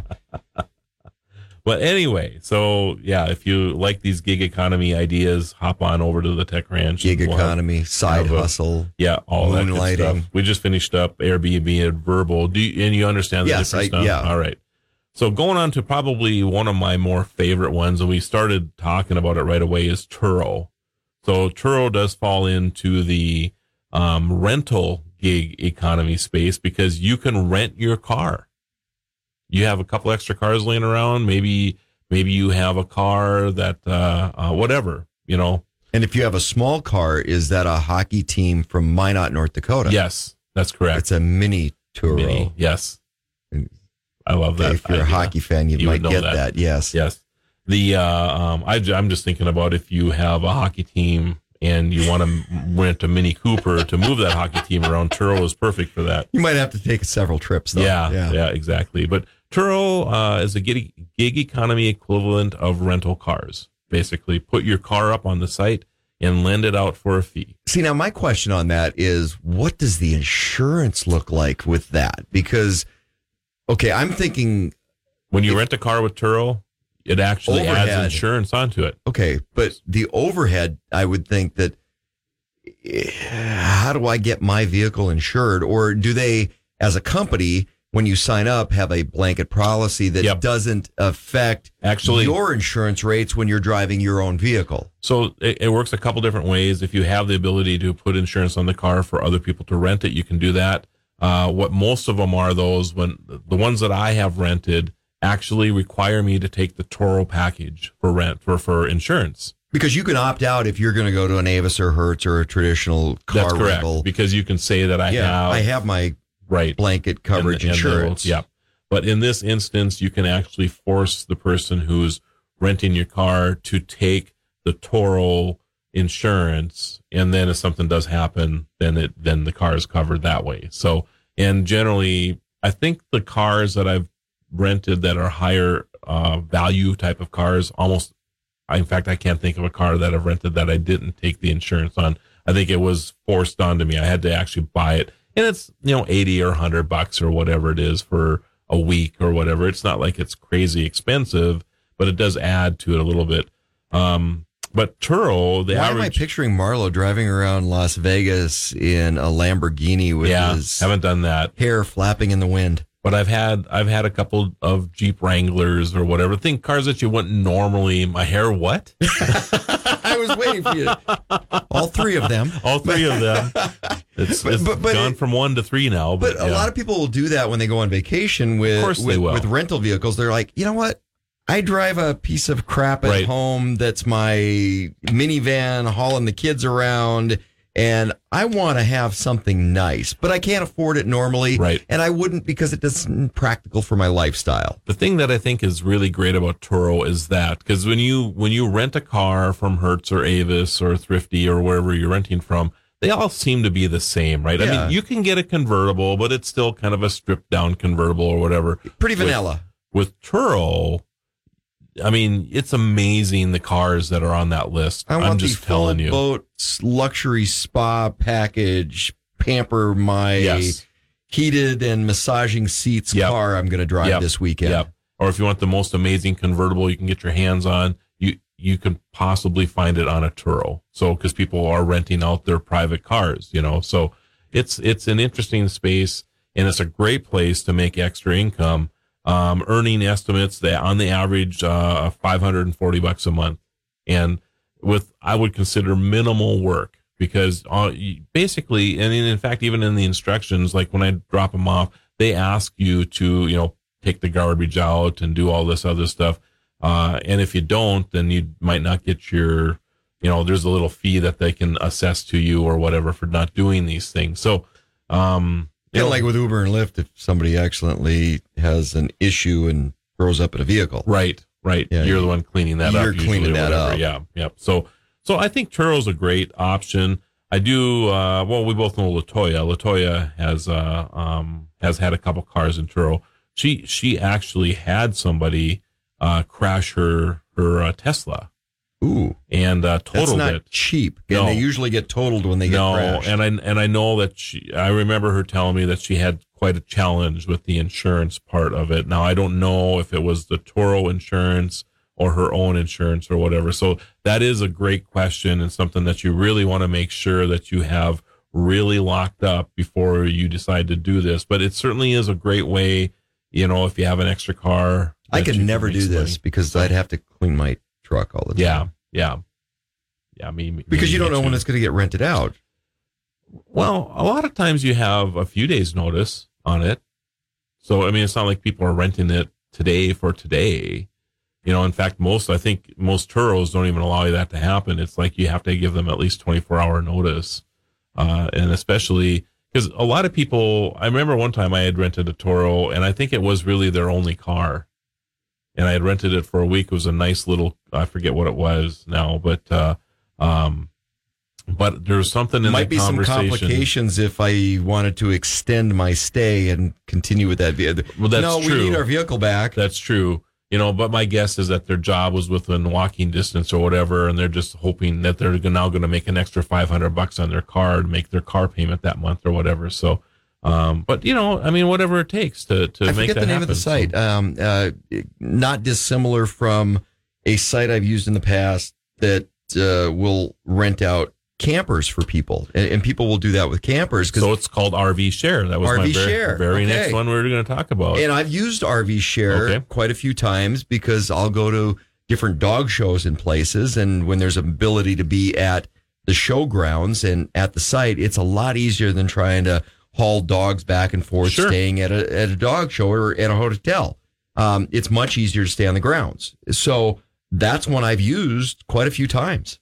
Yeah, the site recommends daily fees ranging from seventy-five to three hundred dollars to rent uh, somebody else's RV. So uh, that's interesting that you've done this before. So do, do they actually bring the RV to like where you're staying, or do you well, usually it pick it up? Okay, So you can have the option of picking up. It, it's way easier to have somebody deliver it right to the site Right. because uh, then they pick it up again.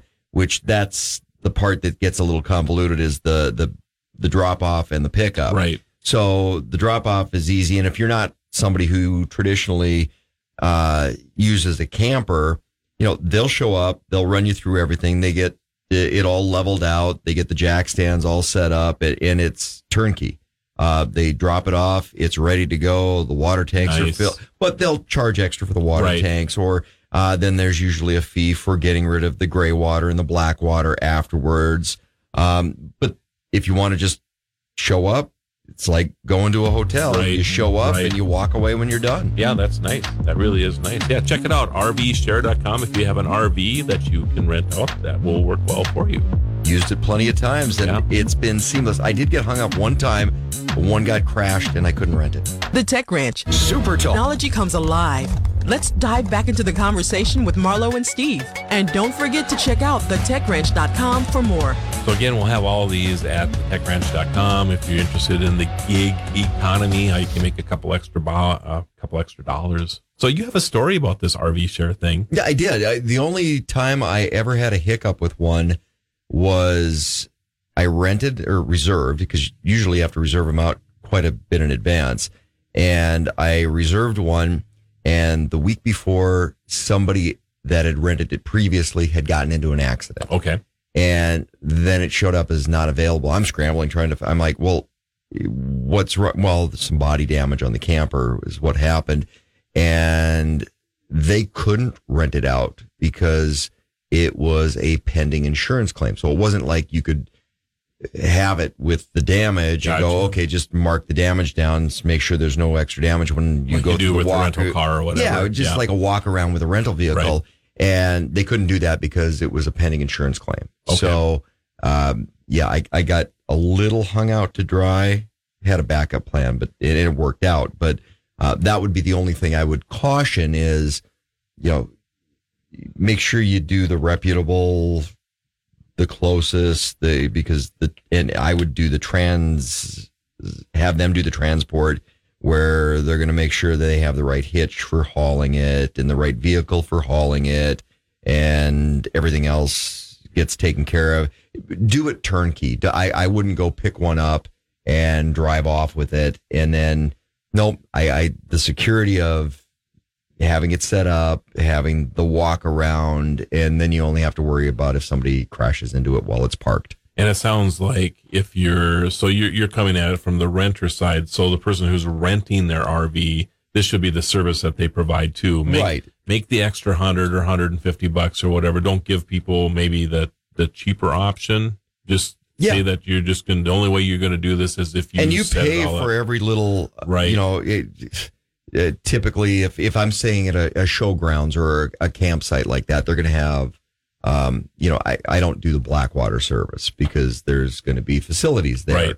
Right. um but the gray water service yes. And and you'll pay uh, depending on who you're renting from because they can do all the different options themselves. You're going to pay for uh, different features or different services that you it's kind of all a la carte.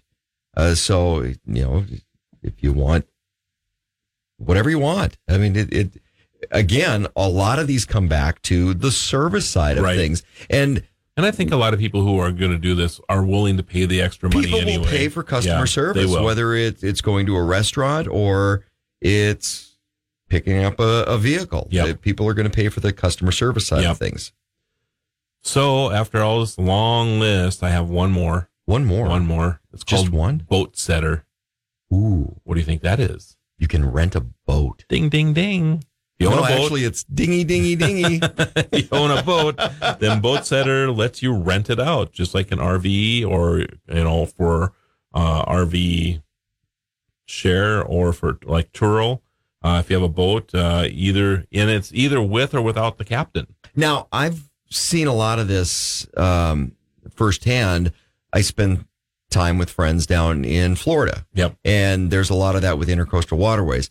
Now, down there, um, there's some different constraints because of the Coast Guard side of things that you need the captain or you need to be a captain. Okay. So, um, So different than like where you and I live right now, right. Right? Yeah. We're, Yeah. we're on the Missouri River, Right. which is a big recreational river. And we have just gotten started getting into different aspects where people can rent boats. And we'll have a lot of the boat companies, uh, the, the sales side, that will have a certain number in their inventory set aside for boat rentals for people to come into the community that want to rent and spend a couple days out in the Missouri River. Yep. Um, I haven't seen the Boatsetter show up here yet, though. Well, I would imagine that um, it doesn't look like it's confined to any geographical area. No. So, you know, you can use Boatsetter wherever you're at right now. So if you have a, a boat, I'm guessing even if you have a kayak, you could probably put it on Boatsetter. Even if you have a dinghy. Maybe if you have a dinghy. I'm gonna I'm gonna buy a dinghy now just to say I can rent the dinghy. Well, you have Yeah. a kayak. I You do can- have a you kayak, can- which you know about Yeah, because I won it instead of you at, a, at an auction. Yes, I thought that was, It was for charity. It was fine. It was for fine. charity. Yeah, and you're right. You're right. You can probably borrow it, but it doesn't anytime. say anything as far as scope of what that boat could be. So Yes. if if you're going someplace and did want to do some kayaking, or on, on a recreational lake or an inland waterway or things like that, you would be able to list a kayak on there Right. or rent a kayak on that. And if it's a, a 120 foot yacht, maybe uh, You might need a captain with you that. might need a captain Yeah. with that, Yeah. but but you know that could show up on Boatsetter. Yeah, I think so too. You know, and and not to change the topic too much, but you talk about my kayak, right? Did I tell you about? Uh, I went out and uh, bought one of these liquidation pallets a couple weeks ago, You know what I'm talking about? Coming you know, from like, Amazon like or- Amazon yeah. or whatever, right? So there's a service here in town that that actually, and I I've always been curious about this. So I go out there, and uh, I just wanted to look at the pallets just to see. It's like storage wars. You go out there Right. and you look at them. You can kind of see what's in them, but you can't see everything. And a lot of them are maybe in a cool thing or two in there Right, that I right. might be interested in. but a lot of them are kind of wrapped in in uh, plain boxes, so you you can't even really tell what's inside a lot of this stuff, right? So I'm opening up one of the boxes, and here it is, a rack for my kayak to put on my car. Jeez, I mean, you can't you can't tell me that I wasn't destined to was own this kayak, Marlo. I'm just telling you. You were supposed to own the kayak. Also, there was a I got over it. It's there was a six foot laser tube in the same pallet. Like, who, out of just being totally random, why would you have a six foot tube for a laser, and then you know just to be even more And you random? didn't know that was in there. I had no clue it was in there, and to even be more random, I'm the only guy probably in the state of North That Dakota knows what a six foot laser tube is. or or the fact that I know somebody that could use it. That's what was so funny about That's- it. I literally got on the phone and said, "Hey, Evan, do you need, do you need a laser tube? Well, I could use it. I could use a spare. This is A what he spare. That's what he tells me. I start laughing to myself. It's just funny. Can't make this up. Can't make it up. But Can't anyway, up. so yeah, you're right. There was a little fate about the fact that I have a kayak that I won at this New Year's Eve auction that I outbid you on, and now that I have a rack. To See, I wouldn't have got the my- rack, so it's fate. You were supposed So, to have this. Supposed to have it. Just telling you. Now, my question is, are you going to put it up on Boatsetter so that you could be the first person in our community that would have something listed on Boatsetter? That would be actually the right thing to do, I think. So I'm going to check out Boatsetter and uh, yes, put my boat up for rent. Although I. So- just kind of hung myself because now instead of just coming over and borrowing the kayak that you outbid me on at the charity auction, now I'm going to have to rent it from you. You, do you have paddles? Right. Yeah. Oh, I got to pay extra for those too. of right? course. Yes. Because I still have to buy one of those or two of those. Oh, that wasn't on the pallet? It didn't come. It, no, the paddle didn't come with the pallet. Wait or, for it, it's or on with the the, next pallet auction. that's coming. Or with the auction, right? Yeah. Right. Yeah. Um, so a couple things with gig economy work that you want to consider if you're going to get into this stuff is uh, um, you have to figure out if it's going to be worth your time. You know, that's always the one thing. What what is your net profit? So if you're making twenty bucks an hour driving for Lyft and Uber, uh, and you're burning twenty dollars an hour in fuel, maybe not a good deal. I don't know. I'm just saying. now, here's the other side of that because my wife will yell at me for this all the time. I waste more time than. Okay, no, I'm just meticulous. And uh, maybe sometimes I'll understand her rationale that, yeah, it might take me three hours to do something and it's going to be done well. But somebody who may be better at that, that that's what their vocation is. I'm thinking about craft projects and art uh, around the house. Right. Honeydew list things. Yep. Um, somebody who does that professionally and maybe this is their side gig, you know, what's my time worth? Right. Because yeah, I could knock it out in three or four hours and cross it off the list and it's going to be done well. But if somebody can knock it out in an hour or 45 minutes Because they're skilled at it. because they're skilled at Yep. it and it's going to be that same level of quality, then what's that extra three hours that I just gained in my day that I can cross off three or four of the other honeydew list things, which would make her happy. And gee, gee, maybe I would finally have time for date night. Um, what's that worth? Right. So what's your time worth? So on both sides Both of that, sides of what's your time worth? Right. So what's you just the value? You want to make sure that you're doing gigs that you're actually, you know, having profit basically from. So just make sure you're doing that. Um, So I then- couldn't be an exotic dancer, for example. Hey, if somebody wanted to pay me, come on If- now. you might get more people to pay you not to dance than to dance. So that's the only it's the only thing I can think of with that. Oh my goodness. Here's an extra 20. Put the clothes back. So the other thing you want to think about too is that, and this goes back to your profit, is making sure that you can maximize your earnings, and that's probably by working in peak hours. So if you're a DoorDasher or an Uber or a Lyft, you know, if you have the ability to work in those prime times, that's when you're really going to capitalize on on these type of things. So well, now I, I, I, so you have to know your market space. Yes. And uh, because I know somebody that started up a food truck in a community that had a lot of shift work in it. And they would work at two to four o'clock in the morning or one to whatever it was. Right. But they worked overnights because nobody was catering to the food service industry. and probably no restaurants open or anything. Nobody's open that late. So they're killing it. Yeah, they were killing it. Yeah, Eh, like really- where really they good idea. added on Yeah. extra food trucks because in the community they lived in there was a lot of shift work. Yep. So they were able to figure out where can I maximize my profit potential and in their case it happened to have been in what we traditionally don't consider prime working hours. Right. And and you know, same here in the community that you and I live in, being serviced by a small airport. What do we? How many flights a day do we have come in here?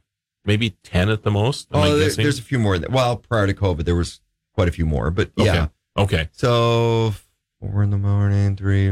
Yeah, because we have those using my former mayor hat, And we do Uh, have those yeah. early morning flights because in order to catch the the connectors that we're going to, I mean, we have a couple of five a.m. flights out of here Yeah. to connect the catch the connector in to 5, Minneapolis yeah. or Denver, Denver or whatever, right? Which, so, by the way, as mayor, it took a lot to get the little bar, restaurant, cafeteria, cafe area redone. oh, really? And yes. well, thank you for that because it's a nice space yeah, now. but now the bar's not open at five o'clock in the morning anymore. Workforce shortage. I, I'm just saying, people Okay. go on vacation and they like to right. have a cocktail or two when they get to the airport, or if they're nervous for flying. well, I guess there's that. and there's that, but now yeah. that's not open till eight did- o'clock I- in I our guess community. I never noticed that. Well, I noticed those things. Yeah, I'm sorry. Yeah, but yeah, I mean, you know, it, it, taking advantage of what the opportunities are around you. If you're going to be a Lyft or Uber driver and you have and you want to make a couple extra dollars, being available from five or from four a.m. to six a.m. in our community would be a huge deal because you'd be busy the whole time. Yeah, or figuring out when people go out. Right. You know, so if you're going to work on the weekends or when people would go to eating or Yeah. or drinking establishments, yeah.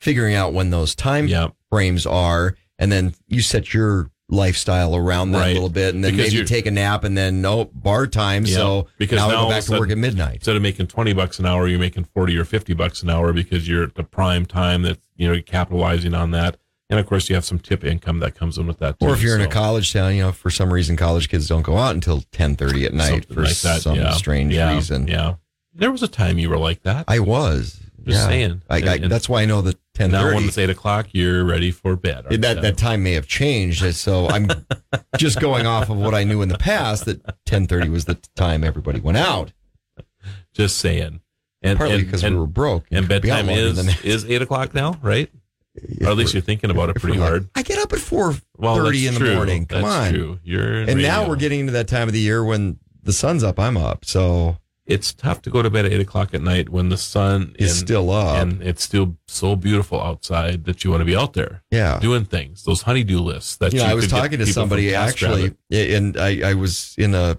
bathroom and overhearing a not that conversation, a different conversation, and somebody brought it and put it in this perspective. We just spent six months waiting for it to get over forty degrees, Yeah, and in less than two months, the days are going to start getting shorter. yeah. it isn't fair. It's it like, isn't that's not fair. right. But we live here anyway because Yeah, we love it. we so do, I guess. Yeah, What it's it's the weather. But th- that was an interesting perspective. I'm like, wait a minute, I didn't think about that. You're 100 percent accurate. So when I say Internet of Things, what do you think of? Internet of Things. Crazy word stuff that runs through my brain when you and I are talking could be absolutely anything. Mm. Am I close? Mm, no, No. Okay. not really even close. Okay. Now I just had a Monty Python moment in my head. The Tech Ranch. Super Talk. Tech Ranch, we're thrilled to have you with us as we continue exploring living with technology alongside Marlo and Steve. So how many computers do you think there are in the world? Let's see. I have. And I'm including servers, desktops, laptops. Well, I probably have about 14 in my house. Okay. Do you include tablets? Yes. Okay. Yeah, at least Well, 14. no, I have this really bad habit of not recycling or throwing them away. Yeah. Yep. I, I'm not talking readers. I'm talking like full tablets. Right. Right. So like a Surface. Or yeah, something, just yeah. yeah. I, but as technologies change, I don't throw those away. Are you counting phones? Not counting phones. These are just computers. Okay. Because there's a difference if you have the IBM computer from NASA back in the day Yeah. versus more computing power on my cell phone that's in my hand. Right. So isn't that a computer? No. Okay. Well, yeah. I mean, technically it is. Okay. Well, But I'm just talking this is the about tech ranch. I'm talking about servers, desktops, laptops in good working order. in working order. Okay. So not like the stash I've got That's buried correct. in my That's correct. basement. And I'd have some of Uh, that too, I guess. Seven million. Am I even close? Did you say million? Yeah. No, not close. Seven billion. So, how many people are in the United States? Approximately. Uh, 350 million. All right. So you think that one out you of said every not phones. you said one out of every fifty people would only have a computer? Well, a three year old's not going to have a computer. So you're taking the I'm top waiting for the you to really off. justify this there. Well, I'm, t- I'm taking the bottom off, although a three year old could probably I'm going be to put better you out of your pain. me. Putting you out of your pain. It's two billion. Two billion. Two billion in the world. Yes. So I was closer with the seven billion than the. No, actually, you were Seven- closer with the seven seven million? Seven million is closer Okay. than the seven billion. You should have just had me do a scale. Somewhere You're right. between this and that's, this. That's right. You're right. All right. So the Internet of Things. Okay. So that would be everything that's connected to the internet that is not really uh, considered a computer. So I'm talking like your Alexa and your Google Home speaker and your tools, cell phone. Yeah, your tools. Tools. Your your refrigerator, your furnace. All of these things, your your lamp now, your your Things that have the ability to be connected. connected. Your, your your light bulbs. I have a lot of light bulbs that right. are So connected. now. connectability, but Right. not actual. So our friend at Bismarck State College, president uh, over there, who likes to talk about, you know, Bismarck State College is now a polytechnic, North Yes. Dakota's polytechnic, mechatronics. So things that can be mechatronics, so they're connected through intelligence or computing ability, but they're not the actual thing that does the intelligence. But there is a possibility that these things, I mean, these things have some intelligence to them.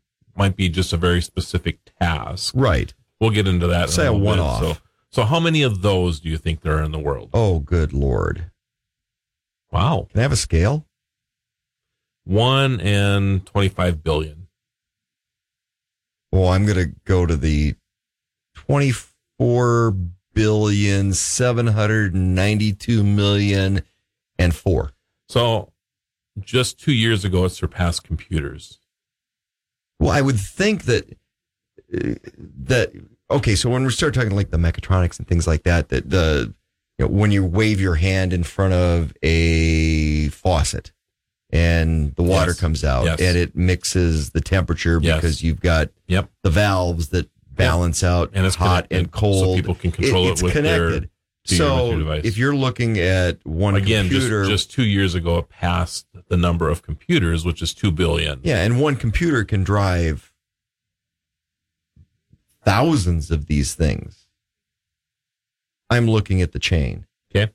Am I in the right space to I look think. at that? well, you're kind of way, or- overthinking about it a little too much, but but uh, um, Never been accused of that. No, never, ever, ever accused of that. So cur- currently, thirteen billion. Okay.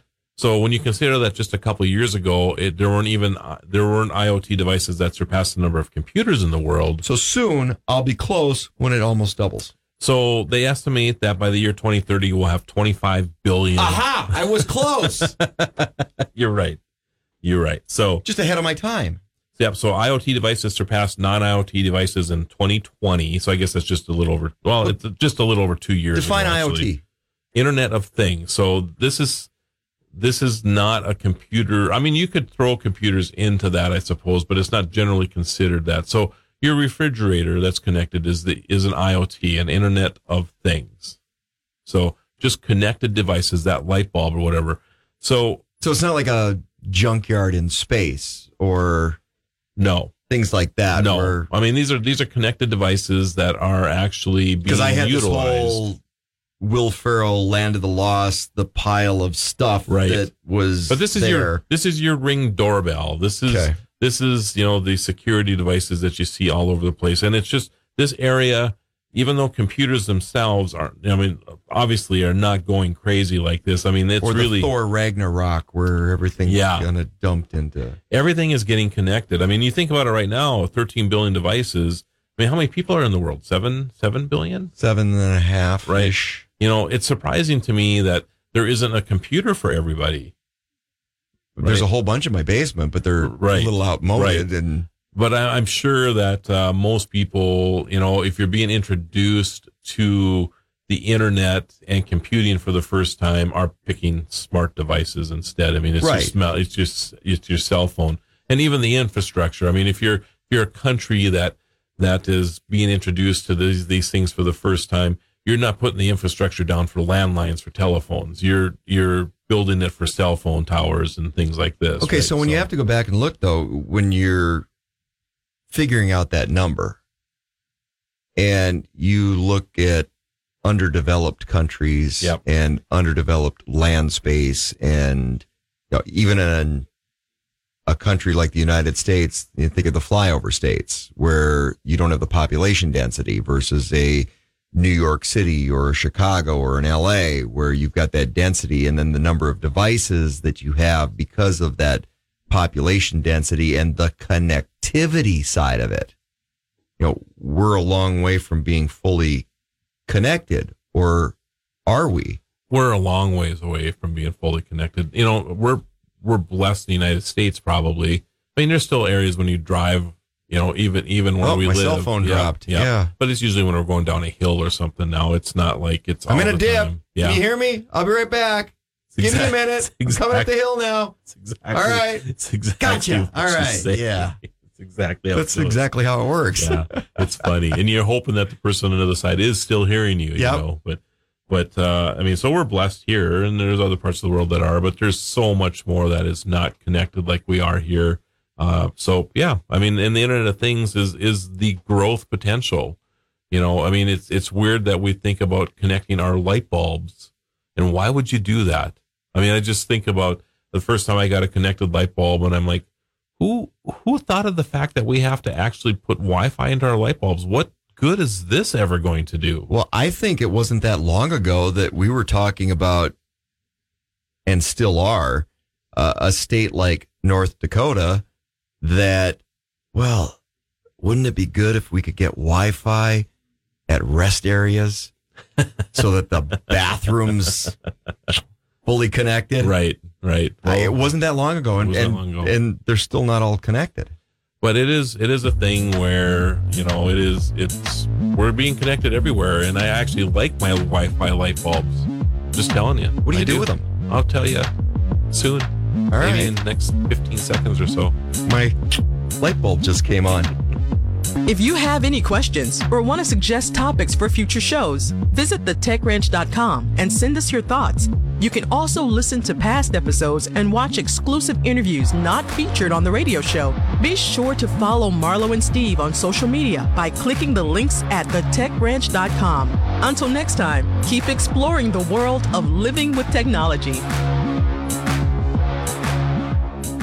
The Tech Ranch. Welcome to April 15th, 2023 in the National Day calendar. Today we celebrate military brats and a Titanic coincidence. Your heart performs 365 days a year without missing a beat. So isn't it fair to give back to the hardest working organ in your body? Million Hearts is an organization that's dedicated to preventing 1 million cases of heart disease and stroke in the next five years. Visit their website, millionhearts.hhs.gov, to find out how to take care of your ticker. That's millionhearts.hhs.gov. Today is Purple Up Day, where we celebrate some of the military's most unsung heroes, their children. In the world of the military, the children are known as brats, but the term is not derogatory. Brats wear the term as a badge of honor due to the constant moves and cultural experiences that likely make them more resilient than their civilian counterparts. The term brat is most likely an acronym from the British Army, meaning British Regiment Attached Traveler, and was the term for families traveling with a soldier. The term eventually referred only to children and was adopted in many places, including the U.S. On Purple Up Day, wear this royal color to show your support for brats of all the services. We have a brat right here. Yeah. Marine Corps brat. Around 1900, the largest ship in the world struck an iceberg in the North Atlantic and sank. The lives of countless passengers were claimed in the disaster. This story sounds familiar to anyone who has seen the film Titanic, but it's actually the plot of a novel by Morgan Robertson called The Wreck of the Titan.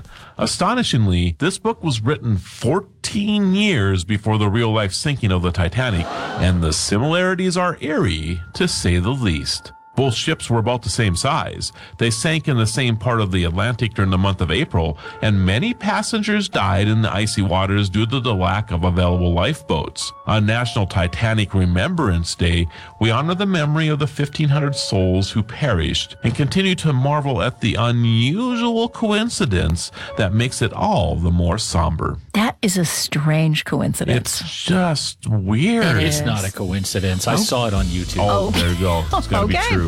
I'm Anna DeVere. I'm Marlo Anderson. Thanks for joining us as we celebrate every day. See you tomorrow. Hello, North Dakota. Joe Gigante, host of the Regular Joe Show, now heard weeknights 9 to midnight here on Super Talk 1270. Together, we'll tackle the hottest topics, be it politics, entertainment, or the culture, unapologetically through the lens of true conservatism, all while remembering to laugh and have a little bit of fun. You know, live life boldly. The Regular Joe Show, weekday evening starting at 9 on Super Talk 1270 and the free Super Talk 1270 mobile app. Being a teenager is tough. There's the constant pressure to be liked, Endless worrying about college. cyberbullying, high expectations, all the negativity. There's no question. Being a teenager is tough. And what do North Dakota's teens do when they want to block out the noise and clear their heads? We play! Research shows that teenagers who participate in high school sports have lower stress levels, more confidence, and greater self esteem. And then there's the biggest benefit of all high school sports are fun. Not just fun. They're a lot of fun. Encourage your teenagers to participate in a sport or activity when they go to high school. They'll stress less and smile more. And they'll be laying the foundation for a happier, healthier future. This message presented by the North Dakota High School Activities Association and the North Dakota Interscholastic Athletic Administrators Association.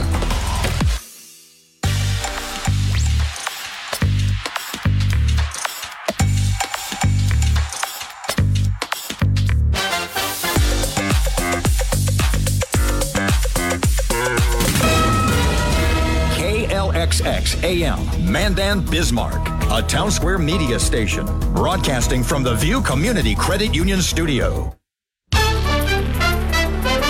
Here's the latest from ABC News. I'm Michelle Franzen. Protests today outside the Supreme Court reacting to court cases aimed at restricting access to the abortion drug mifepristone. The Supreme Court Friday issued a temporary hold at the Justice Department and drug makers' request. ABC's Maria Villarreal explains. Justice Samuel Alito issuing an administrative stay of the ruling in Texas that would overturn the FDA's original approval of the abortion medication mifepristone. That would essentially take the pill off the market. Now giving the court until April 20th to review the case before deciding what their next steps will be. In a statement, the White House saying that the stakes could not be higher and that for now mifepristone remains available and approved for safe and effective use. The Pentagon still investigating fallout from the release of classified documents online allegedly leaked on a social media chat room. Air National Guardsman Jack Teixeira was charged yesterday in federal court.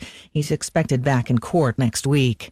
It has been 10 years since the deadly Boston Marathon bombing. Today, church bells tolling for the victims. The nation's oldest race marred by tragedy, today marked with remembrances. On this day in 2013, jubilation at the finish line of the Boston Marathon was turned in an instant to horror. when two exploding pressure cooker bombs killed three people and injured more than 260 others. Ten years later, pipes playing as Mayor Michelle Wu and Governor Maura Healey joined family members who lost loved ones during a ceremony at the finish line, walking from the site of the first explosion to the second. Wreaths laid at memorial sites, the first of two ceremonies of remembrance on what's being called One Boston Day. Dave Packer, ABC News. This year's Boston Marathon takes place this Monday. This is ABC News. Super Talk 1270, Bismarck area weather. With your forecast, I'm Corey Hartman. For today, mostly cloudy, breezy, a high near 44. Tonight, mostly clear, low around 26. On your Sunday, sunshine, a high near 50 degrees. Breezy on your Monday, sunny with a high near 52. For Tuesday, partly sunny, breezy, and a high of 57. If you're behind on tax payments, call Tax Solutions now for help. 800 281 8193. Right now, it's 44. News, talk, and sports for Bismarck Mandan. Super Talk 1270. Portions of the following program are pre recorded.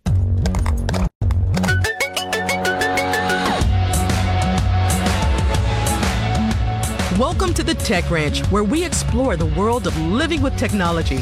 Get ready to take a deep dive into the latest gadgets, apps, and innovations with your hosts, the guru of geek, Marlo Anderson, and his trusty co-host, Steve Bakken. Join us on this exciting journey and don't forget to visit thetechranch.com for even more exclusive content. Now, without further ado, let's welcome Marlo and Steve to the Tech Ranch. So, do you think the can of fake hair that Ron Popeil used to sell, maybe maybe it's still sold? I don't know. You know, would that would there be some value to having that connected? Why are you looking at my head all of a sudden? I don't know. Reaching for my sunglasses.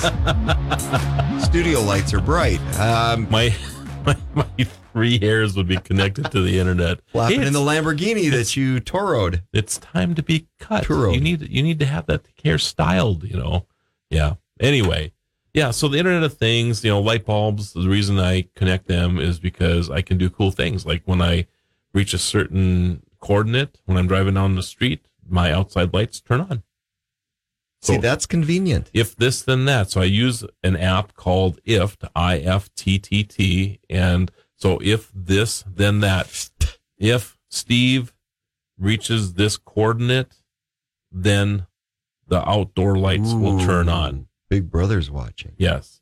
If the International Space Station flies overhead, Marlo's building will go crazy with lights. Start blinking. They do. They start blinking. They'll turn different colors and the In Morse code so they can read it? I never thought about that. I You should. could. I should send them a message You from could. Mandan, North Dakota. Marlo's here. Yeah, stop by sometime. We're saying hi. Come see our snow. Well, I'm sure they can see the snow Yeah, from sure they space. I'm yeah, sure they that's, can. That's not an issue. There's plenty on the ground. That's for sure. So, uh, where I go with a lot of that is think about the the energy savings. You, you Yes. take a look at the the grid connectivity and you know rolling brownouts and okay, I'm leaving in the morning and I know I'm going to get home late at night and it would be awfully nice to have my lights come on and my house warm up and that connectivity is oh I'm just about home. But I'm forgetful, so I forgot to go into the app on my phone and turn up my thermostat and Right. turn the lights on. It, so it you would can, do that you, for me. You can set all this stuff up so that it'll be, you know, if you're if you're a truck driver, for example, and you have your regular hours when you're 10 miles away from home, things start to, like you said, you know, you can if you have Things this- wake up. If you have your furnace set for 62 during the day when it's cold outside, you can bump that's all of a sudden it goes to 68 or vice versa in the summertime. You can do all of these things uh, because they're all connected. Yeah, there's a lot of cool things you can do. Uh, and I never would have dreamed in a million years that I would use my light bulbs like I do, but I do. And you're right; it's about mostly about energy savings. Uh, but there's other things, and and you know, LED light bulbs, for example, because they're not you know the incandescent light bulbs anymore. They don't need all that space that's in the light bulb. So now you're seeing stuff like cameras being embedded into them uh, for home security, uh, other sensors like you know um, um, Like you don't have to have a motion light for having a motion light come on. Right. It's the bulb. It's built built into the bulb now. So there's just a lot of cool things that are possible uh, because of it. And then that connectivity piece uh, just adds more practicality to it as well. I mean, if the motion sensor comes on, I mean, if you have a light bulb in the backyard, motion sensor comes on, you get a notification on your phone that the light bulb just came on and there's a reason something triggered it, right? Darn raccoon again. Yeah. Yeah. What the cool cool thing is is that and you can have your lights come on and off, you know, if you need to add a little more security to your house to make it look like people are moving around in there. I mean, these are all cool things. So here's a question for you then, uh, because I tend to think of terms of paradigm shifts. So why does a light bulb need to be shaped like a light bulb? Now, it used to be shaped like a light bulb because of the need for the things that were in it to work correctly. And is there a more efficient configuration of what a light bulb should look like? So I've thought about this too a little bit, you know. Oh, now I mean, I'm scared. Yeah. I mean, does it does it really have to be that light bulb shape? Couldn't it be just square? Just a little square nub that comes off the end of the Is that thing, more for efficient? example. I don't know. I mean, does it throw out does it throw out as much light that way Yeah. as it would be if it was in the light bulb shape? I would think that there's better better practical ways to make light bulbs. You're right about this, and I'm Well, of a- surprised nobody's done this yet. Think of a light bulb that, uh, say you've got a light fixture outside of your house. And what's on the back side of that? The house. Right. Or your garage. Right. It, it's a wall. Why are you casting light that direction? Right. That doesn't make any sense at all. Not very efficient. Right. You could use less light and project it in Put uh, a put a mirror on that yeah, side of the bulb. or something 260 that- degrees right, in the other right, direction Exactly. and be much more efficient with the use of that light Yep. and electric consumption Yep, and all might not need as many Yeah. amps or whatever on that light bulb then, or Yeah, watts, or whatever, you yeah. want to focus light down and out or and not up and Yep. not back and kind of like a flashlight. It does Yeah. in a way, right? Why is the light bulb light bulb Yeah. anymore? I would imagine you're you're, you're uh, uh, bringing up interesting questions. Actually, we should start a light bulb company and make light bulbs that are weird. We shaped. could. What what kind of shape Paradigm make? shift. Like like in a chandelier. What would what would a, a light bulb look like? Now? Okay, I just totally went to balloon animals, but that that's me. well, if we can make light bulbs, that, That is that is actually so clever. Do you know how many kids' rooms that if you could Oh, put yeah. light bulbs in that look like a balloon animal? Are so my wife and I went to That would be hilarious. we, we we took a trip and we stayed at her aunt's and and the spare room in her aunt's house. Uh, this was last fall. Uh, the spare room in her aunt's house used to be their daughter's room, and turned the lights off and, huh? There's stars. Oh, yes. and moons. Yep. and planets. Yep, they had the glow. And I turned the, the light stuff. back. I'm like, wait a minute. Yeah, it was all glow in the dark Right. stickers Yes. that were up. And then instead of taking all the stickers off when they redid the room when their daughter moved out, they just repainted over that and It still works. it still shows through all the yeah. I'm like, okay, next step. That's pretty Balloon clever. animals. That's pretty clever. We could do balloon animal light bulbs. I have one of these um, Starfield generators. You know, it sits on the on on a table or whatever and generates up, and then makes these star fields. And Yeah, you could do Milky Way or. Yeah. constellations and It's really really cool too, and they're that's cool. relatively inexpensive nowadays. But yeah, you I mean, mount that on your lawnmower. You didn't ride into the studio today and in this lawnmower. Well, it'd be cool and cool. You could the constellations that you could actually follow the rotation of the Earth by using the lawnmower. You know, it'd be interesting that lawnmower is running at night and projecting stars into the sky. So on a nice low cloudy night, you'd have these stars still up there. I'm just saying, confuse people a little bit. we could sell that. We could probably sell that. Yeah. What are we going to talk about next? I have no idea. I'm Really? still hung up on the balloon animal light bulbs You should just stay with I'm trying that, to right? figure out. It's like that could work. You'd make every little kid that's going to the circus happy. You would make every kid happy, even not even going to the circus. Balloon animal light bulbs. It's an idea worth Yes. investigating. We're we're gonna. Nobody heard this. All right. Nobody. Nobody heard Nobody this heard this at idea. all. At all. So what about quantum computing? Ooh, Yeah, that's a big space it is. in a very small space. Yes. Nowadays. Yep. compared to Imagine a computer that works a million times faster than what we have right now. I mean, what are, what are the ramifications of that? Well, okay, and I brought this up earlier. The easiest way to think about this is look where the first supercomputer started and filled up a room so that NASA could go to the moon. Right. And now I have more computing power in my cell phone in my hand. And then you start thinking about the AI that's emerged in the last couple of months, and then all of a sudden you're like, "You mean the AI would be a million times faster too?"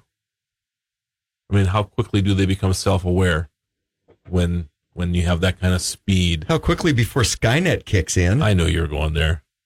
It's How all about not? Skynet, the first scene in Terminator. Skynet's coming. Well, actually, you know what? Uh, It's not just Skynet because I went back and kind of extrapolated out. this ties nicely. No, this ties nicely into the. It's like you had three three balloon light Yeah. bulbs going on at the same Yeah. time, right there. Th- yeah. This ties into the power consumption thing. yeah. Um, uh, think about the Matrix. Okay. Okay, so what good are people? Well, they generate heat Yes. and power, Yes. electrical fields, Yes. magnetic so you, fields. So you're thinking we're going to become the power support? Well, I, I'm I'm a little torn. Are we the Matrix or are we Skynet? yeah. What's our future, Marlo? I think If our- we had a quantum computing computer with AI figure that out for us, we could ask it that very question. So I just I just typed in quantum computers into my search, and the very first thing I see from the New York Post: think AI is scary now. Wait till it gets boosted by quantum computing. Oh, jeez. That's the very first thing that pops Do you not up. want me to sleep tonight? I'm just saying, when when you add quantum computing to artificial intelligence, I'm not even sure what's possible. I mean, I, I don't know what's possible now. The things that I have done because of artificial intelligence in the last three months, I was so excited when I graduated from high school that in 20 years I'd be in flying cars. That didn't happen. I mean, it's happened. Close. It's close. It's close.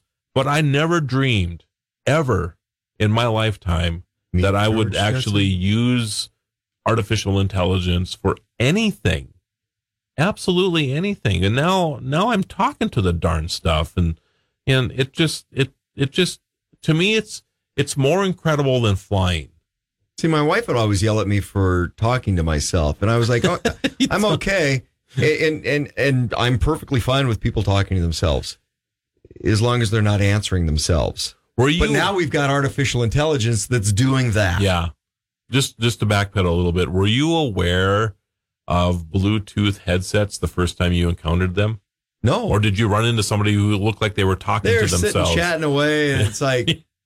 And I, I remember the first time some with I'm using one, and somebody came up to me and did that. I'm like, yes yeah and you have to like point to your yeah, ear the that- aerobics yeah that you go through to go. I'm on the phone. Yeah, and they, they, they now they think the, that you're even more crazy than you were before because you're pointing to yourself while you're talking to yourself, right? I remember. Now I have uh, to ask you this though. Yeah, Have you had anybody walk up to you, point to your ear because Yeah. you don't want to talk to them? I have never done that. No, have you done this? The Tech Ranch. Flatbread. With the Tech Ranch. Get ready for more amazing tech insights from the guru of geek, Marlo Anderson. I have. With Wendy? Uh, no, I, I make the habit of always answering when she calls, but That's no, I, I've done that where people have walked up to me, Yeah. and uh, you don't want to talk to them, Yeah. because you know it's going to be a long. Per- and if if I got a earpiece Wow. in, it'll be like, You're giving so many Point. people a good idea right now. You I know, know that, it's a right? great, it's brilliant. But I you- thought it was brilliant, But you have to wear the earpiece. you have to wear the earpiece. Otherwise, it doesn't work. Yeah, but there's a lot of people out there that They have just hearing part of aids. their. Actually, if you have the hearing aid piece that's got the Bluetooth on it, you could probably get away with it because a lot of people can't see the hearing aids nowadays. True. Yeah. Or Just if somebody walks up to you and you have a hearing aid and uh, now they're all connected on your phone, Right. And they start talking, you just turn it down. Uh, That, there's that as well. That as yeah, well. yeah. You know, or you just point to your head, and people people won't want to talk to you then anyway because you're going like this, and they're like, "You don't even have anything in your ear. What are you talking about? I I don't want to waste my Yeah. time on you." Yeah. So goes all different kinds of Ways ways. to not be connected. I was in Oak Park, Illinois, and you know, being a techie thing, person, I would think that I would have known about Bluetooth headsets, right? And I come out of this meeting, and this guy is screaming, and there are people visibly walking around him because they're like, "This guy is is you know, we don't know who he's screaming at, right?"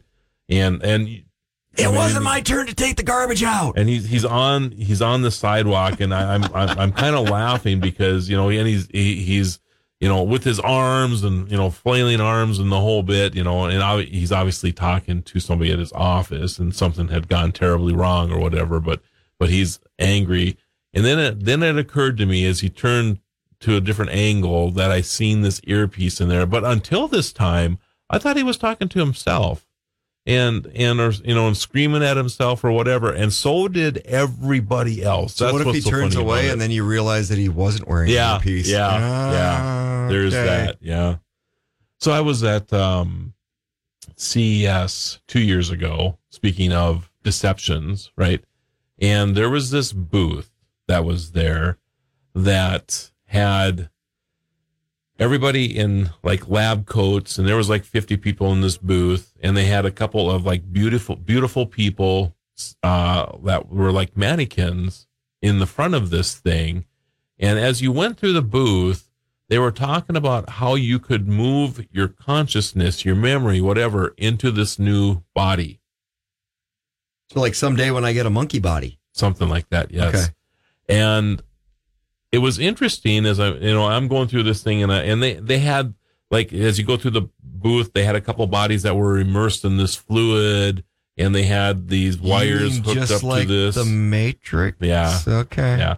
And anyway you go through this whole thing and at dinner that evening that's all and, and there's a group of journalists and whatever. We always get together for for dinner every year. There's like 20 of us or so and we're we're talking and about what we saw that that CES this year and it and the whole conversation was about this one booth and can you believe that we're at a time in human history where we're actually going to be able to take what we have in our brain and move it to somebody else. And I'm like, this, there's no way that this is for real. And as, as the convention went on, it was let out that this was a plot to a movie and they were using CES Aha. as this way, right? Yeah. So, uh, so, So if it was in a movie, won't get it's into gonna happen yeah, someday. Won't get into all of that. What I found fascinating Is the movie out yet? Yes. What I found fascinating was that almost everybody believed it. So we live in an era right now where we think anything is possible. This is what I found fascinating about this whole thing. It's not like it's it's not believable. It it is that it is possible now. So How don't you find that interesting? I find that very fascinating. So how much of that is the ability to look back where we came from to where we are now? I think there's a lot to do with that. And now throw that acceleration rate in with AI. Well, that's that's exactly where I was going with this. You you throw all of this in the quantum computing that's coming out, the artificial intelligence that's coming out, and this really amplifies the fact that anything is possible. See, now I remember back 15 years ago, you and I had a conversation about autonomous roadways and autonomous vehicles. And I thought you were crazy, but I was fascinated by it. So I, I, still con- think I crazy. continued that conversation because it was very intriguing. And now we're there. Yeah. And you start talking about logistics and the ability to embed, and if you're just going to talk about uh, electric vehicles, charging mats within a roadway, uh, which also control that autonomous vehicle. So you can have basically trains without tracks and move goods from point A to point B. The one thing the railroads, and, and they'll be the first to tell you is they're great. They're logistics companies. That's what they do. And they do it very well. But it's the first and the last mile. They don't have that component. Right. If you're talking about the autonomous vehicles and consumer goods and moving through that, consider it a train system that does include the first and the last mile. And I see where we've come in 15 years in that space. Yeah. Okay. Marlo's And- not crazy anymore. And to a lot of people, including myself, it's been a slow crawl. yeah. To you, it's slow. To me, I'm like, wow, we've Yeah. come this far. Yeah. But when you put but things you're in, immersed in this space. when you put things in perspective though i mean i always you know one of the things i talk about when i when i speak to classrooms is i always ask the um the students how many hours it's been since the horse was the major form of transportation and almost nobody i mean there's been a couple people that have been close but never a student because students are like oh it's got to be you know 18 billion hours 100 billion hours and it isn't even a million hours I mean, our show today is three hours long. I mean, so if we did 333,000 of these shows, it still wouldn't be, you know, the time frame that it's been since we were on horseback. Could you imagine somebody sitting through that many of these shows with you and I talking? I, I can, we should start doing the front of the show, episode 3,333. Today's topic is quantum computers and artificial intelligence. That was yesterday's news. Oh. but in a, oh my goodness. in a broad perspective, big picture, it's no time at all. It is yesterday's news. It is yesterday's news. I mean, a million hours. Is, By next week, it'll be yesterday's news. you and I will watch a movie for two hours and think nothing of it. I'm just that's what I'm saying here. I mean, By the way, what it's was not the even movie a at. CES? It was um, it was actually a Netflix movie, and it wasn't that. I haven't good. seen all those yet. Yeah, it wasn't that good actually. So it was based on, you know, people that were able, if you had the means to actually move your, your, you know, memories and whatever into a younger, beautiful body. Freeze you know? my head until we can Yeah. Put me on a monkey body. Right. Yeah. You know, why are you so fascinated with monkey bodies? I, it was a show. Okay. Two and a half men episode. What would you do with a monkey body? Uh, it- Besides climb trees and well, it's got to work better than what I've stuck with now. well, grooming wise would be the same.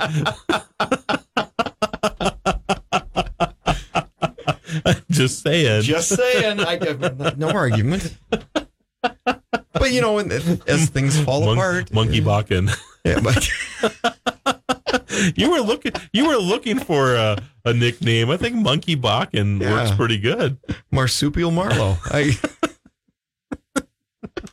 I mean, maybe We'll bab- maybe baboon Bakken. Then, if you're going to be going for that, you know, I don't know. Would you Would you rather be a monkey or a baboon? I don't know. I'm suddenly craving a banana. And Oh, opposable thumbs. There you go. The Tech Ranch. Super Talk. Turn to the Tech Ranch, where technology is our passion. Let's jump back into the conversation with Marlo and Steve. So, speaking of monkey bodies, or baboon, bamboon, whatever bodies. So if. I have a monkey body, what, what does my Monkey body social was- interaction look like in the Well, future? I'm just wondering what what, what are, are are is your avatar a monkey body then? You know, like in the metaverse? well, didn't Mario Brothers just come out? Yes. Have you been to that by the way? No, I haven't. I hear it's really good, I heard it was an homage to all the Mario Brothers, Mario Kart. I really need Kong. to, I really need to go see that, that. especially if Donkey Kong's in there. So, Yeah. yeah. But yeah, I mean, uh, um, in the metaverse, you know, which I there hasn't been actually a lot of talk about the metaverse in the last It year got quiet. It really did. Became a thing. So I'm not sure, you know, if there's just more emphasis on other things right now, or you know, because of, especially because of AI. I mean, there just isn't a lot of news because like ChatGPT just dominates everything now when it comes to tech news uh, and other artificial So intelligence. in, but- in theory, the metaverse is all encompassing, including AI. it's a digital universe. So chicken and the egg is AI part of the metaverse or is the metaverse just being superseded by AI? So I think it's that's an interesting question, and of course the answer is all the above. I think so. I think as as artificial intelligence gets better, It becomes the metaverse? well, it becomes part of the metaverse. So I could see, and in fact, that might be the place that you interact with artificial intelligence the best. Because it's not encumbered by, you know, like if you're going to put artificial intelligence in a robot, for example, it's still encumbered by the limitations of the robot, right?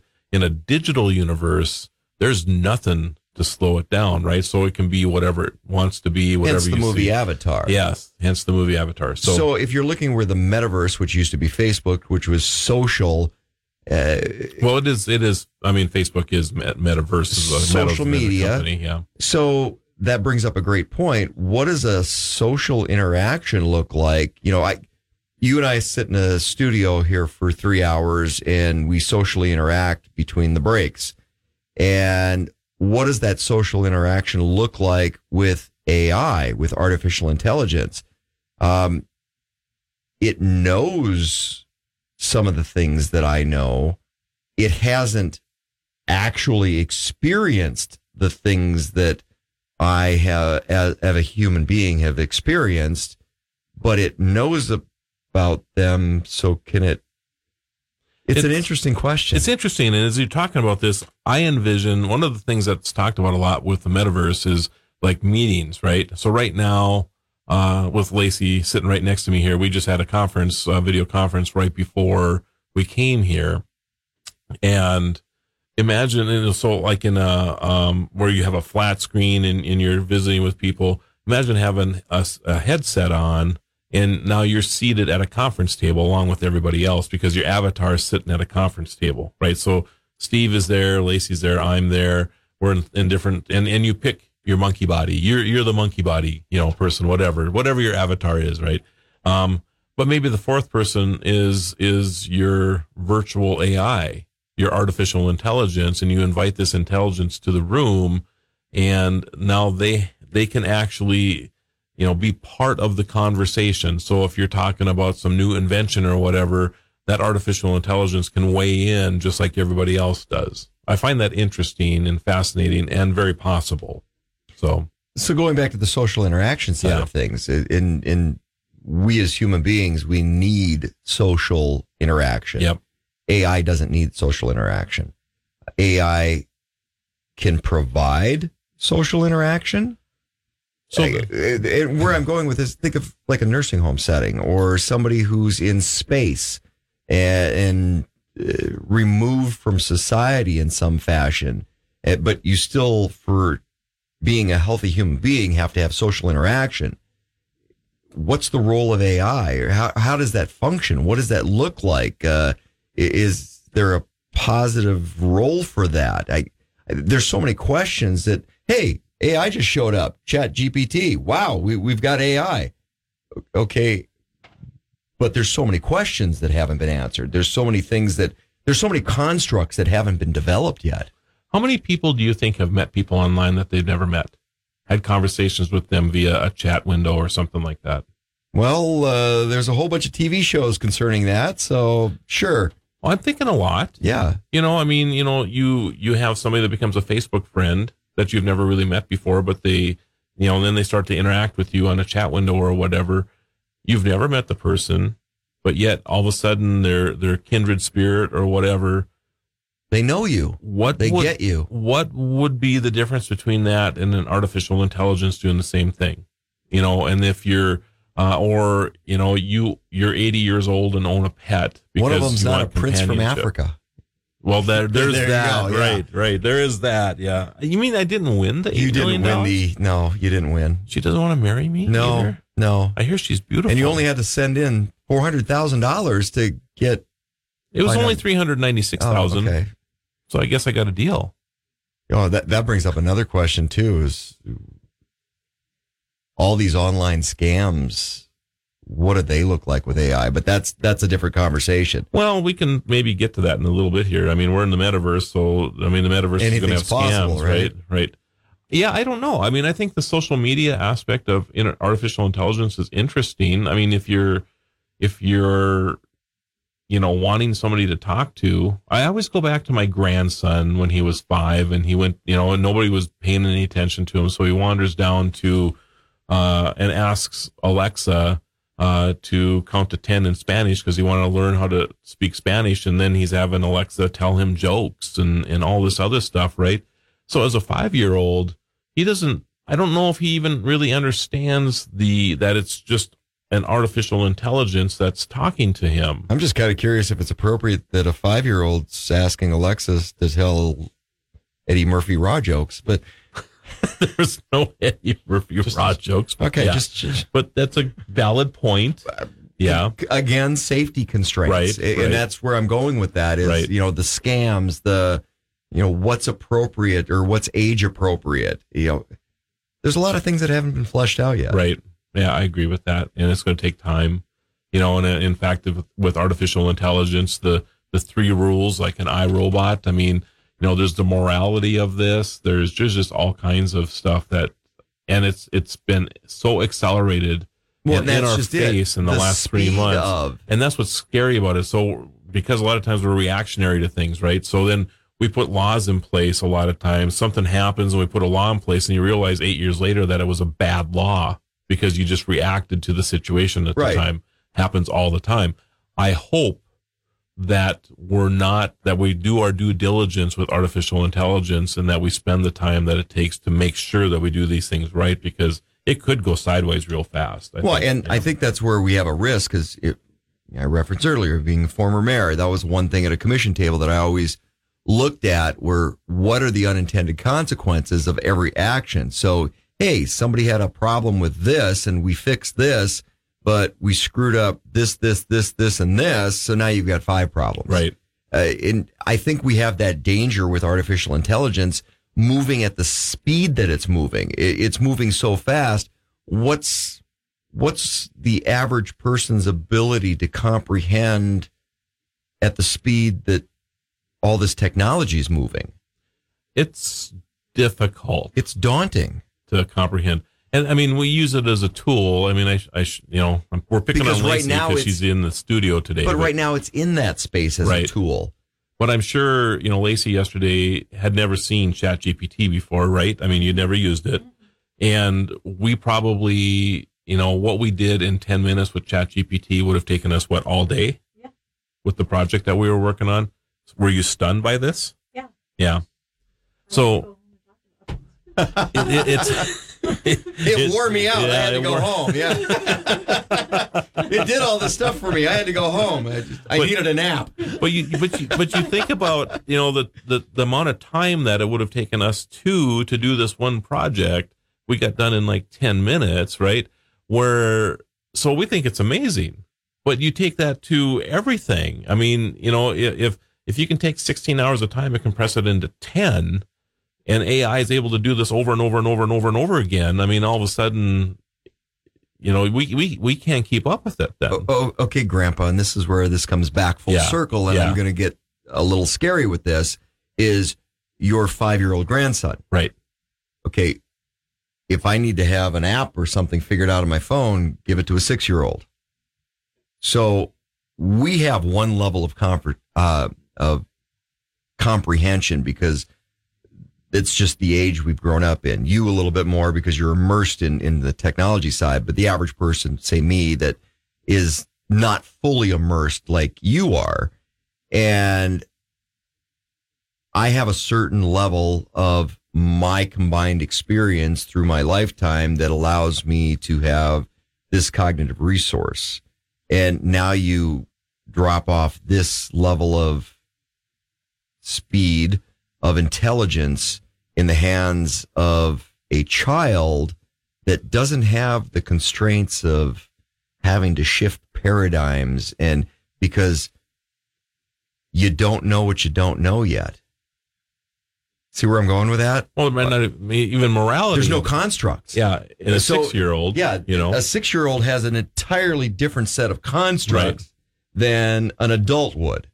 So now you're not constrained by. I can go anywhere with this.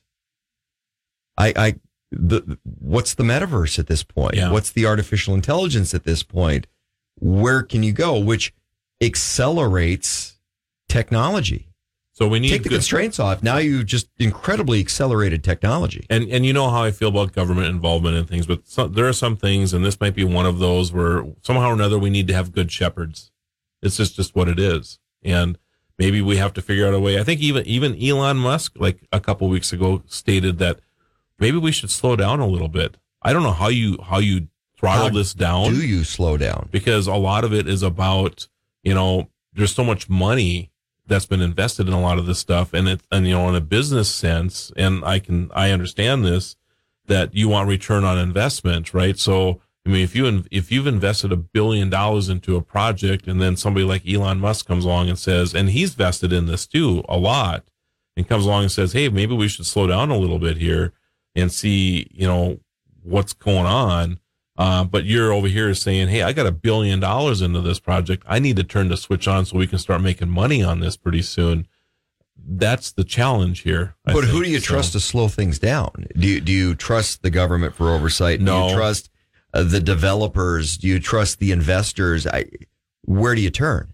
Because I mean, you're gonna that and that is that is a challenge Because right? there's everybody's got a conflict of interest there. and and uh, I mean, if you're on the government side, you know, if you're a legislator of some some sort, uh, or even the president, those people, even though they got to the level they're at, are not the best people to talk to. They need to know a lot of a little about a lot of different things, not a lot about a little. And here, you need to have somebody who knows a lot about this one thing, and yeah, that that really narrows that scope down a lot. So is it um, more a question of focusing it in the right direction? Well, because you take a look at the opportunity for, say, space exploration. You and I have had this Oh, conversation goodness. about the return on investment with NASA compared to everything else. Every dollar that we put in the United States should go to NASA. Yes. Seven X return on Seven money. X return. It's incredible. So if you're looking at the ability to go out and space exploration or the the innovation that has come out of NASA projects, is it a question of focusing in the right direction at that point? Maybe. I, I think that's an interesting. I think it's an interesting direction that we should go in, and maybe you know AI should be for the good of humanity, right? So, Right. So how do you focus it that direction? Okay, so now you have to get rid of the politics involved because China has one set of agendas and we have a set of agendas and Russia has a set of agendas. And you can't tell and they're me- not for the all of humanity. You can't tell me that the AIs that have come out in China in the last three or four days don't have an agenda behind them. Are good AIs, yeah. Well, maybe they are, but they, they obviously But have an agenda. that agenda. You know, whatever that agenda is, and I'm sure it's uh, you know, whatever the Chinese government wants that agenda to be. So, yeah, it's interesting. Yeah. So the one thing popping through my head right now is Monkey- monkey body, yeah. Besides monkey body, is in a hundred years when V'ger comes home and we're all screwed because we're way past that old technology. V'ger, by the way, is in the first uh, Star Trek, Star Trek movie. Yeah, with the Yeah. one Voyager. Yeah, with Yeah. off of Voyager the original back ca- home. off If of the you- original if you've never seen it. and that scares me. Okay. Doesn't it scare you? Not really. The Tech Ranch. Super Talk. The Tech Ranch. Let's get back to discovering the latest in technology with the guru of geek, Marlo Anderson. So, do you want to know why? Why, Marlo? Why? So, Tell me why. This goes back to something you said to me a couple weeks ago, and it's about about nukes. So, I mean, we we developed nukes to win World War II. Correct. Okay. And that was the rush at that time was to I mean it was it was not designed to be something that was good. But you have to make the argument that since then we've used that technology to do something good with it. Power generation, that comes Medicine. to mind. medicine, nuclear Yeah, medicine yeah, that's out there. yeah. You know, the the ability to don't think of it in the destructive term of a nuclear bomb. Think of it as nuclear medicine, nuclear the, the ability to split the atom changed it, it was a paradigm shift Yeah. for so many different spaces that you could progress into that there was a wall there before and that wall's not there anymore. Right. So that's how I look at artificial intelligence. Now, there are there going to be some missteps along the way? Probably. But I think generally speaking, it's going to be for the betterment of, of humankind. So, think of it in terms of there have been missteps along the way in, in the nuclear space. The question always is and always will be is at what point is there the capacity to have a fully fatal misstep? That's the question. Sure. So that's when we start getting into the Matrix and Terminator, and it, it's not the actual technology itself; it's the misstep that the human capacity in that equation made along the way. So I I am I'm still optimistic.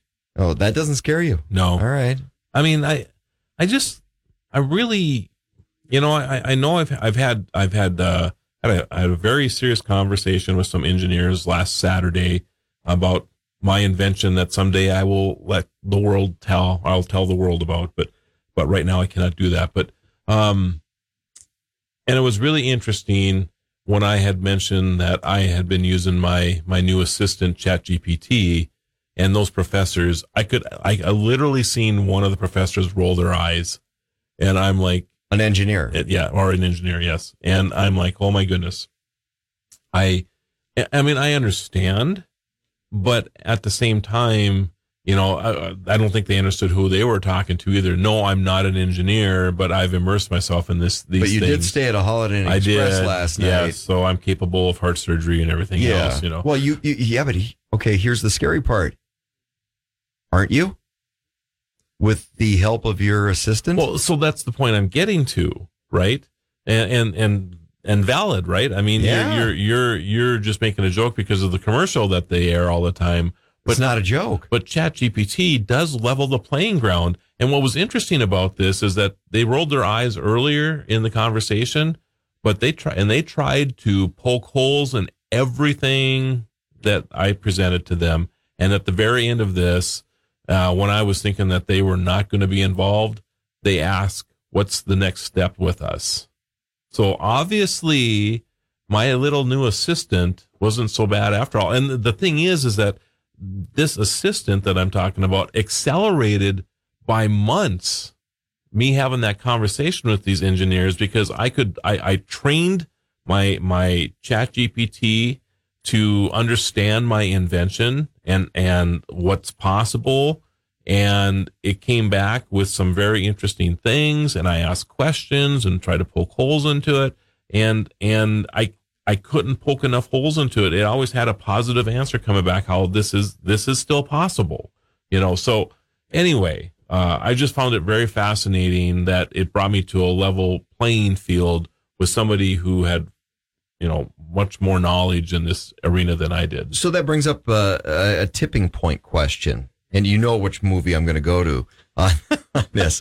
so, at what point, i and this is one of those missteps, is the possibility of society becoming too reliant onto this? Because, hey, if I can be a, a brain surgeon or a heart surgeon without having to put in 12 or 14 years of my life to learn that breadth of knowledge, at what point do people stop doing that and become reliant on that technology?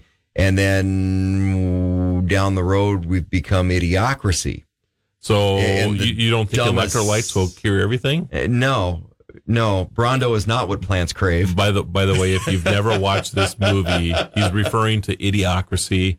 It is by far one of the it's it's easily in the top five of all movies for me, and it never it never even gets mentioned anywhere. It's prophetic. it is, it is actually Prophetic. See. I look at it is it, it, it's about the dumbing down of society. And if we're putting in place or achieving to the point technology that is going to precipitate that, because I do truly believe people are inherently lazy, not individuals, but people. And will go to the path of least resistant, where if you become reliant on, oh, I don't have to do that, technology will, then at what point does that not become a self fulfilling prophecy? In which case, now we don't have people going to school for 14 years to become a brain surgeon, and you start losing those skill sets. And now we become that movie, and Rondo becomes what plants crave.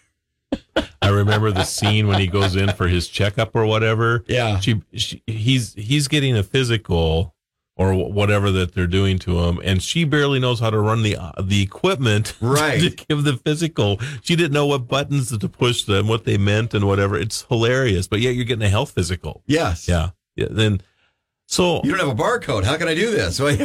yeah, exactly, exactly. So I I agree with you there, and and that probably is my biggest fear is that we're going to it's it's like the you know a couple of years ago when cursive writing was not a requirement in school anymore. Right. And I, I just remember the outrage from people our age, right? Like, are you kidding me? It's it's a skill set that you'll need to know how to use. But but the argument is is that who's using cursive anymore because everybody's on their smartphones and computers. and and eventually somebody figures out cursive writing has always been it, it, it it's what you're become comfortable with uh, as far as your penmanship Right. so it gets bastardized Yeah. it, and there is no cursive writing there's the basics of cursive writing but there is no cursive style Right. because everybody adopts their own style somewhere between printing and cursive and that's what your signature and your writing and all of that looked like Yep. so a hybrid So it's the same scenario, I think, and and uh, I hope we're not headed into a hybrid type of scenario. I, I mean, I think there's always going to be people that are going to want to learn more and more and more. I do believe that you know, like a calculator in a classroom, you know, if you're in the math class, helps you because hopefully you understand the fundamentals to to get to the point where you're using that calculator, so you can do the more advanced trig or whatever you're working on. Right? Is it about the thirst for knowledge or in, in humans' ability to strive to try to learn more? Because I think about, okay, artificial intelligence has the abilities to say space travel and we're going to send it off into space because it's incredibly dangerous for people to go into space. So we'll just send artificial intelligence and then we're, our perception of what's out in space is based off of somebody actually not going there, but perception of that. Right. Yeah, we're out of time. It's a lot of unbelievable. Three hours, everybody. Lot Have to a great weekend. We'll see you next week. And that's a wrap on another fantastic episode of the Tech Ranch. Remember, if you have any questions or want to suggest topics for future shows, visit thetechranch.com and send us your thoughts. You can also listen to past episodes and watch exclusive interviews not featured on the radio show. Be sure to follow Marlo and Steve on social media by clicking the links at thetechranch.com. Until next time, keep exploring the world of living with technology.